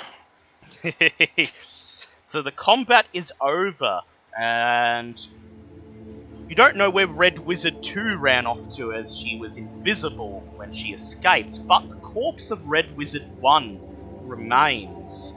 And upon searching him, you find nothing but the usual selection of spell components. However, his spell book is clasped in his dead hand, And wedged in the bindings of the spell book is a piece of parchment. You unfurl the parchment, and it reads Ras Nsi waits in the Fane of the Night Serpent. Main entrance in Royal Palace, but secret entrance somewhere in vicinity with a question mark. It appears these red wizards were searching for the secret entrance into Ras Nsi's palace while their compatriots gathered what remains of the puzzle cubes. What would you like to do with the flesh golems and the spellbook? It's taking the spell book, as she still has the other one, she'd still Yep. well. So this spell book contains the same spells as the previous spell book, and you may do the same actions with it. That was basically figure out how to do a spell scroll for one of them. Yeah, I'm going. Did I? I'm going to post a picture of what. Yeah, you posted yeah, one yeah. last session. Yeah, so we got that picture. So yeah, the Red Wizards appear to have prepared the same spells for this expedition as they felt this is what would be most useful. So flipping through the spell book, you find that it's mostly identical to the previous one. So you may make a scroll out of any of those spells that are contained in the spell book. Whenever you have a long rest. Yeah, I probably should have done that last. no, last It's okay, next long rest you could do it. When does she you know, want to do anything at the next long rest? Uh, No. um, I need to go fairly soon, unfortunately. Yeah. I was gonna end it. I'm gonna end it with it. Ah, okay, cool. Yeah. And finally, as the afternoon heat beats down upon you, you finally make it to Obo'laka's shrine. And as you approach the shrine, you see something you weren't expecting. A pair of needle like columns mark the entrance to a walled ruin. In the courtyard beyond, banyan roots envelop the squat building. The stone doors that seal the entrance have been blasted off their hinges, and lying scattered across the courtyard are three red wizards, two of them obviously dead, four armored and uniformed guards, and the remains of at least three flesh golems. Interesting. Prove interesting, this will. As you step closer to the Red Wizards, the one who is still alive notices you, and he struggles to raise his head. And he smiles and weakly laughs. we got the cubes before you. Mm, Bobbert is basically just going to walk directly face to face, like crouch down face to face, and going, "You're not going to tell us anything, are you?" Zinhorn walks just- behind. He just smiles and he says, One from Nangnang's, one from Papazotl's, one from I'jin's, and one from the King of Feathers. The fifth one we needed here at Obo'laka's shrine. As we approached in the first hours of this morning, Yuan-ti and undead ambushed us from within the shrine. He smiles weakly. Now the cubes are in the hands of Ras Nsi. Primal savagery. No, no, no. I was, no, I was going to say before Zinhorn even has an attempt, Bobbert just staring daggers at this guy, slowly reaches up to her face and pulls off the mask of disguise she was using to keep her face covered. So basically, anyone with their Yep. eye shot can see. what Everyone, so looks like now. And Sir Lucian, you just see Bobbit's face, half of it normal, but the other half putrid and rotten, the skin peeling away off rotten flesh, and the crimson triangle of Ras Nsi burning, burning brightly on Bobbit's forehead. Bobbit The dying red wizard looks at you, his eyes growing wide with fear, and he says, You, you are the one Ras Nsi left a message. and he coughs up blood. And he says, He requests an audience with Alessander. And then he takes his final breath, releases a death rattle, and stops moving. Mm, Bobbit's just standing there with a dead wizard in her hands, just with nothing else to say. Is just staring, just drops, looks at the rest of the group, going, "We need to move." and so, with that, we end this week's session. Do not ad- do not adjust your HP or spell slots, as we will pick up next week's session directly where this one ended, and that's when you will decide whether you wish to take a short rest before entering the palace, find a safe place to have a long rest, search the other two tabaxi spots, or whether you wish to penetrate into Ras domain as you are. And thus ends this week's episode as the race for the nine magic puzzle cubes is brought to an abrupt end as Ras and his Yuan-ti appear to have made their decision, have found the red wizards wanting, and Alessander and her companions are the ones that Ras Nsi wishes to meet with. And so, Yes, well, only one of our party died and a lot of their party died, so Yes. fuck it. Yes. you acquired four of the cubes, and the remaining five, taken by the Red Wizards, now lie in the hands of Russ the Sea, inside the royal palace, deep in the fane of the Night Serpent. Will you be entering through the main entrance and braving the horrors within? Or is there some truth to what the Red Wizards were looking for? Is there a secret entrance somewhere in Omu? And what of the other places marked by the Tabaxi Bag of Nails? What became of the King of Feathers? Does anything remain at the amphitheatre? Stay tuned next week to find out. Rourke, you gain an inspiration point because Bold Woo. died. Nice. Yay! And actually, Yeah. everyone else, you may have a short. Everyone, you may have a short rest as we end the session. Oh, thank God. Yay. I needed that. So yes, go ahead, Uh. spend your hit dice. Um, Sir Lucian, I assume you'll be spending your um second wind before you touch any hit dice, seeing as how you'll be getting it back. Oh, absolutely. Okay, so, Zinhorn has some plans for the short rest, which we'll get into next time. so Sir Lucian, before you even touch your hit dice, you recover 14 HP thanks to your second wind. Thank you. So, uh, before we end the session, I'd just like to know how many hit dice everyone's spent and what HP they're up to. Uh, Nice. Zinhorn didn't get touched. I Yep, will so he didn't spend a any. So I'm just Bob's- checking if I got something. Uh,